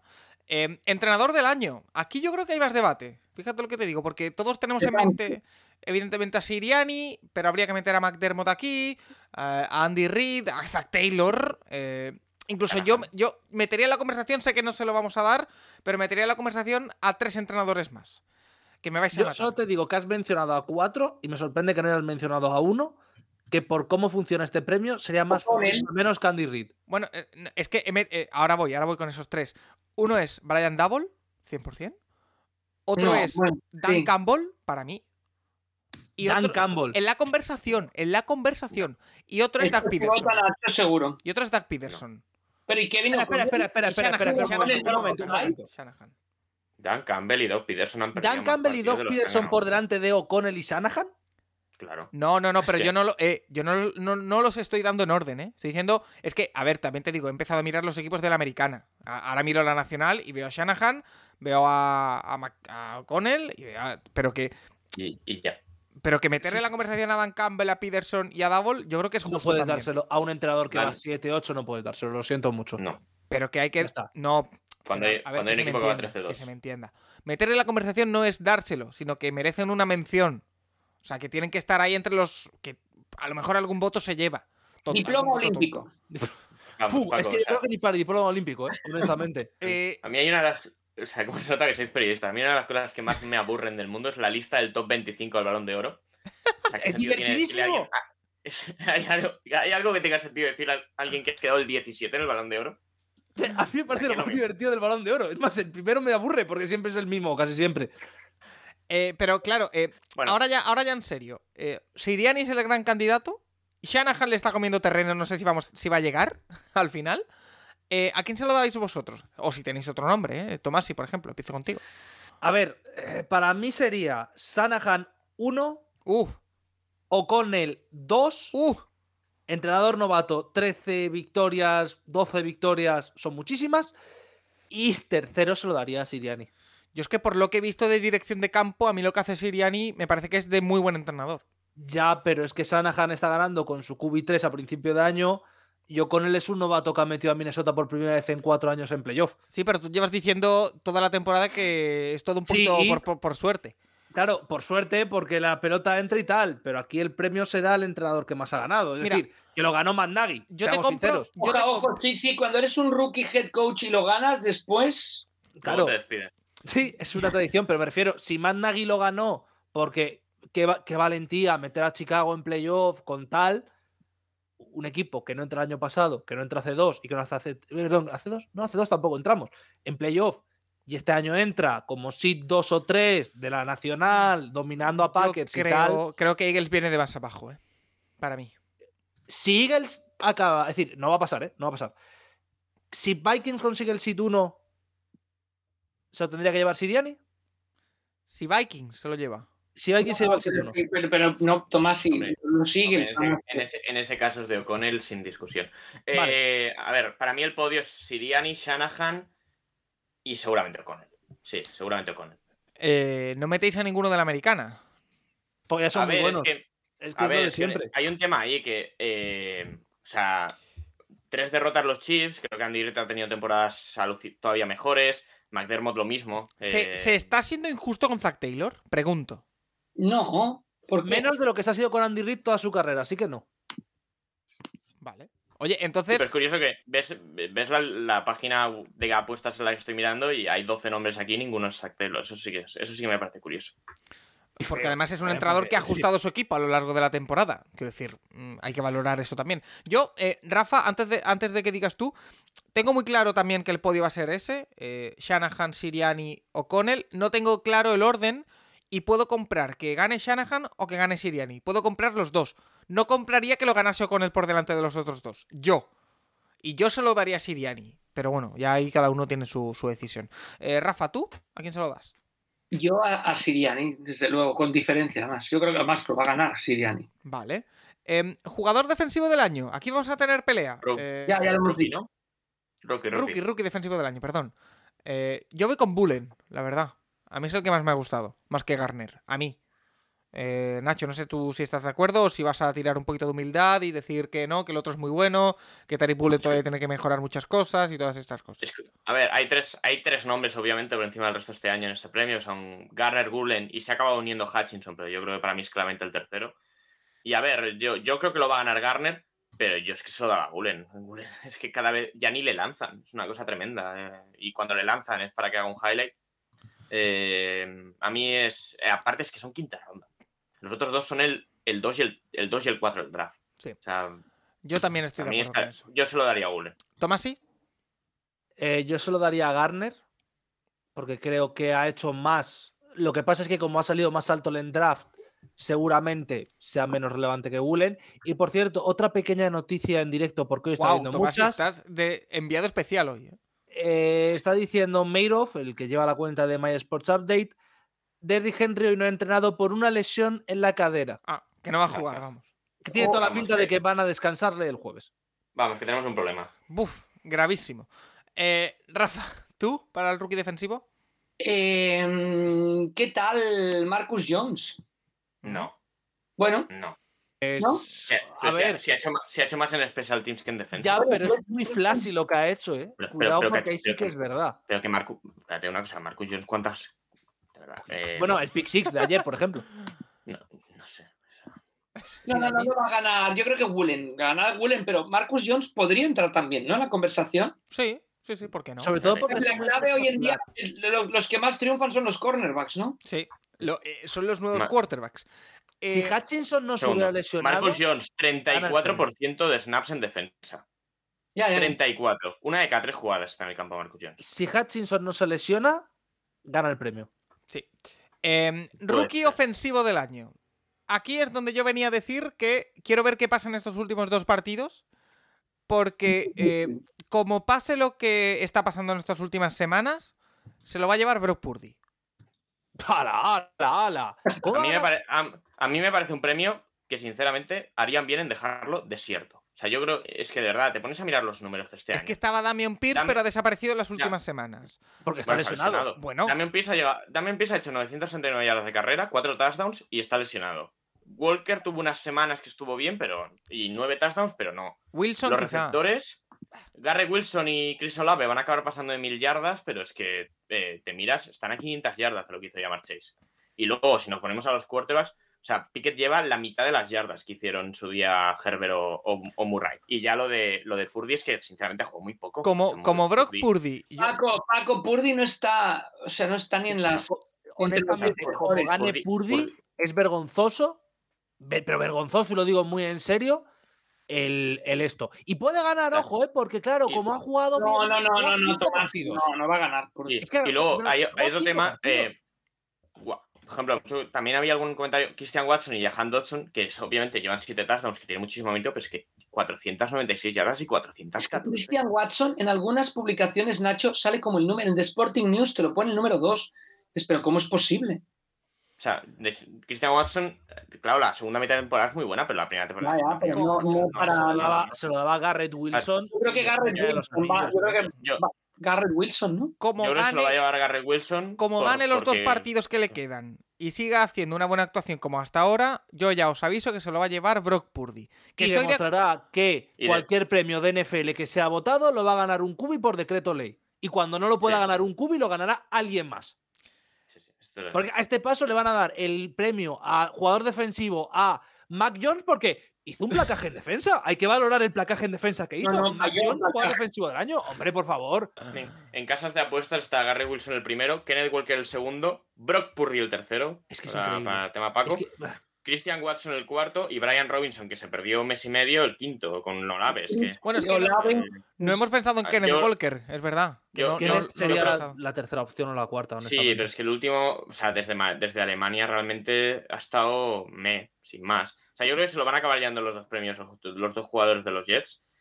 Y, y bueno, veremos. Pero este año la verdad es que el- ya se veía en el draft que era un draft de defensas y de líneas ofensivos. Y es que los, los skill players de ataque no han hecho absolutamente. No hay uno que haya sido súper relevante. Vale, y el último premio, el, toda- el comeback del año. Aquí hay dos nombres por encima de la mesa, eh, por encima del resto, creo. A lo mejor me olvido de alguno. Eh, Hay dos candidatos. Barkley y McCaffrey. No sé No, si os... Gino Smith, Que va, que va. No, Son, los dos candidatos son Barkley y Geno Smith. ¿McCaffrey Sí. no? No. no. Para mí es que McCaffrey. Pues yo solo daba McCaffrey. eh. Jared Goff, Jared Goff Es- también me gustaría como, como nombre, no para dárselo, pero sí como nombre. Yo solo daba Me ha McCaffrey, eh, sin duda. ¿eh? yo se lo daba a Saquon Barkley, sobre todo por el impacto que ha tenido su juego y que los Giants van a ir a los playoffs. Si Gino Smith mete a los Seahawks a los playoffs, quizá Gino Smith, pero si no, Saquon Barkley. ¿Nacho? Yo, un jugador que ha jugado tres partidos en los, eh, en los últimos cinco años. Es que eso es, eso es- ostras, es que Gino Smith no es el comeback del año, es el comeback de la mitad de la última década. Gino Smith en los últimos, el año pasado jugado tres partidos y antes había jugado un partido en el aquel partido que sentaron en Eli Manning y que acabó, acabó todo el mundo despedido los Giants después de aquel partido. O sea, es que eh, o sea, Gino Smith no juega un partido desde 2014, realmente, o 2015, de verdad. Mm. Entonces, y, y la y ese, para mí es el jugador que más se ha revalorizado durante la temporada en cuanto a dinero y demás. Entonces, yo se lo daría a Gino, creo que se lo van a dar a Barkley. Pero Que también está bien, ¿eh? Yo se lo Sí. daría a Barkley, pero Gino es un segundo puesto más que meritorio. Incluso Yo creo si que el primero no me quejaría, ¿eh? Si. Gino, si Gino mete a los Seahawks a los playoffs, se lo darán a Gino. O sea, sí, ahí estoy de Sa- acuerdo. Sa- Santiago Tomasi diciendo hace dos minutos que cualquier premio se lo dan a un quarterback y que vaya tela, ahora comeback del año Gino Smith. Hombre, a ver, Paco, pero es que hay una diferencia sideral entre un pavo que ha jugado cinco partidos, que como mucho va a jugar seis de titular Oye, esta temporada. Oye, pero que, no, que- ¿eh? Que- que no me, que no me seis. ataques, que yo estoy diciendo que va a pasar, no que yo con- quiero que pase. Desde que en Gino 2014, Smith. desde, desde- desde que en 2015 lo sientan para meter a Fitzpatrick, Gino Smith en las temporadas siguientes, 2015 14 42 pases, 2016 14 pases, 2017 36, 2018 4, 2019 0 snaps, Es que- 2020 5 pases, el año pasado 95 en tres partidos. pero entendamos Es que una Gino cosa. Smith lleva sin jugar en la NFL desde 2014. Está Kurt Warner, que evidentemente la historia de Kurt Warner, muy bien, muy tal. Gino Smith puede ser el primer QB que revierte una situación así y que al menos es competitivo para entrar en playoff sin mediar esto de Warner y tal, desde Doug Flutie en el 98.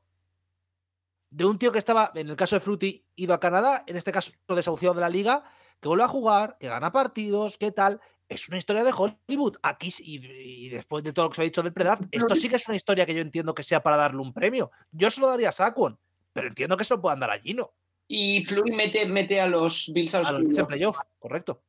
que, que aquí te digo, Gino Smith quizá lo único que podría, para mí, ¿eh? lo único que podría decantar en favor de Barkley es el tema playoffs, creo. Pero no es, no es lo mismo que Purdy. No, no, no, no, no, premio, estoy, es- estoy- estoy de acuerdo. Estoy poniéndome en la mente de los que van a votar, ¿eh? No, no estoy. No, lo- los dos han sido Pro Bowlers, además. Eh, solo van a dar a Barkley, pero, pero eso. Vale, eh, pues aquí lo dejamos. También eh, retuitearemos en arroba el Capologis todas las propuestas que nos hacéis vosotros, que ya tenemos unas cuantas. Eh, y nada, quedan dos semanas. Como veis hay bastante debate. ¿eh? Sobre Paco, disculpa que hemos estado muy rotundos con el tema de McCaffrey, ¿eh? No, no, nada no, nada sí. personal, ¿eh? A No, ver, no, Es que McCaffrey al final, pero- este año tampoco. A ver, ha jugado bien, ¿eh? Pero Oye, tampoco tiene unas cifras oye, muy exageradas. Tomás, sí, ¿no? Tomás, sí, Tomás, sí. No. Fíjate cómo ha cambiado San Francisco No, desde que llegó McCaffrey, ¿eh? Pero, Paco, entiéndeme a lo que me refiero. McCaffrey lleva 300 yardas menos que Saquon y que 3 yardas menos. Creo que no tiene las cifras para, ese es el tema. Ha jugado muy bien, ¿eh? Y, y sobre todo el salto que ha dado San Francisco con él es tremendo. Pero no tiene unas cifras tan bestias como para decir McCaffrey es él Comeback Player of the Year. Creo que ese es el problema. Y ahí, compitiendo en yardas con Saquon, está muy por detrás. Bueno. Em, lo que decía, algo más que os quede por, por decir antes de ir cerrando, que decía yo antes de empezar el programa. Oye, a ver si hoy duramos menos de dos horas, un programita un poquito más light, 2.25. Eh, Nacho, ¿algo más que te quede por decir? Claro. Eh, pues no, mucha cosa. Que vayáis a ver Avatar, que es muy buena, la verdad. ¿Sí? ¿Te ha gustado? Eh, Oye, pero he Nacho, visto, yo, no, yo no voy a ver Avatar, ¿eh? pero he, he visto, he visto Estoy Nacho, que muy llevan, con Rafa en esto, ¿eh? llevan peinados muy raros los nuevos Avatar, ¿no? Es como que te van a pedir una de Quevedo, ¿no? Va con un poquito de Rastafari, sí. Sí. Eh, no, a ver, que, que quedan 33 partidos, que, que no es tanto, que, nada se acaba esto y hay que ya disfrutarlo. Eh, que lo disfruten, ¿no? Que la gente lo disfrute porque luego nos estamos quejando que larga es Sí, la off-season, sí. etcétera, etcétera, etcétera. Y que, y que Nacho te reserves el fin de semana de la, de la Wildcard, porque habrá que ver un, un Seahawks eh, Vikings a lo mejor. Eh, Sí, sí. creo que no. Oye, tomamos, hacemos, si no, hacemos campaña en el Capologis de donativos para que venga Tomás y a Barcelona. Un crowdfunding. Yo creo que la gente lo paga, ¿eh? Sí, sí, sí, seguro, seguro. lo, que, lo que va a acabar pasando es un Vikings Giants o Vikings Commanders. O... A lo mí me lógico vale. sería Vikings Commanders, lo lógico. A mí me vale. Eh, Nacho, te espero con más la próxima semana aquí en el Capologist. Venga, Eh, hablamos. Rafa, ¿algo más que te quede por comentar? Eh, por, por ahora no, Paco. ¿Mañana a qué hora grabáis? Mira, mañana grabo, y ahora lo voy a decir en directo, hombre, a las 11 de la mañana grabo con Juan. Mañana, a las te 11 quieres de la mañana no podréis contar conmigo. Vale, pues ahora pregunto a ver si alguien puede. Pero bueno, yo creo que ahora, entre vacaciones, etcétera, mm, otros dos de los colaboradores del, del Capologis se pueden incorporar mañana. Claro. Bueno, yo creo que Nacho trabaja, ¿no? ¿Tú Yo trabajas trabajo, sí. Buah. Pero bueno, trabajo desde casa. Eh, pero bueno, eh, no sé si habrá mucho que comentar sobre Hombre, el resultado de nuestra fantasy. Es verdad. Partido y de maña- Nick Foles. Y mañana hablamos de eh, Tua, mañana hablamos de Purdy, mañana hablamos de Pickett, mañana hablamos de todo con Juan Jiménez. Eh, Rafa, te espero entonces con más el viernes en el Rincón del College. Por supuesto, un rincón del college que va a ser apasionante desgranando las grandes bowls. ¿eh? Eh, Santiago Tomasi, ¿algo más que te quede por decir? No, que espero que todo el mundo pase unas felices fiestas. Ya ha pasado Navidad, pero todavía estamos antes de Año Nuevo. Y que va a ser una semana muy intensa, tanto de NFL como de NCA, así que de NCAA. Así que creo que va a ser una semana muy, muy bonita y con muchas ganas, la verdad. Gracias por todas las noticias. recordar, perdón, perdón, Sí. que ya me habías dicho y había dicho que ya había dicho todo, pero no queda algo más que decir. Recordar a nuestros oyentes el miércoles cumpleaños de Santiago Tomás. Sí. Y por cierto, otro podcast. No, es, no es una inocentada. Otra, No, eh, noticia, lo peor es que no. otra noticia de podcasting en directo. Josh Norman vuelve a Carolina. Y no es broma. 2015. Porque JC Hon- JC Hons ha partido la muñeca. Sí. Entonces necesitan un cornerback, necesitan Sí. cuerpos, así que. Pero, Eh, pero ahora sigue necesitando un cornerback.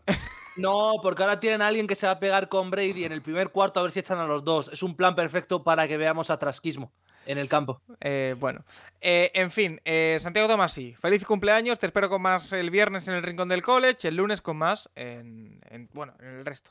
De, En lo de siempre. programas. Sí, sí, sí, sí, en lo que le gusta a la gente. Eh, y a todos los oyentes, recordarles que mañana, como decimos, hay QB que el miércoles, no, el jueves, hay comisionado y que el viernes habrá Rincón del College y el sábado intrahistoria. El día 31 de diciembre cerramos el año 2022 con una intrahistoria, para que veáis. Eh, lo dicho, hasta la semana que viene y que seguimos con la NFL, que quedan solo dos semanas de temporada regular, así que hay que disfrutar. Paco Vigrues continúa con el látigo hasta el último día del año. Correcto, hasta la semana que Y el viene. primer día querrá hacer algún especial, seguro. Chao.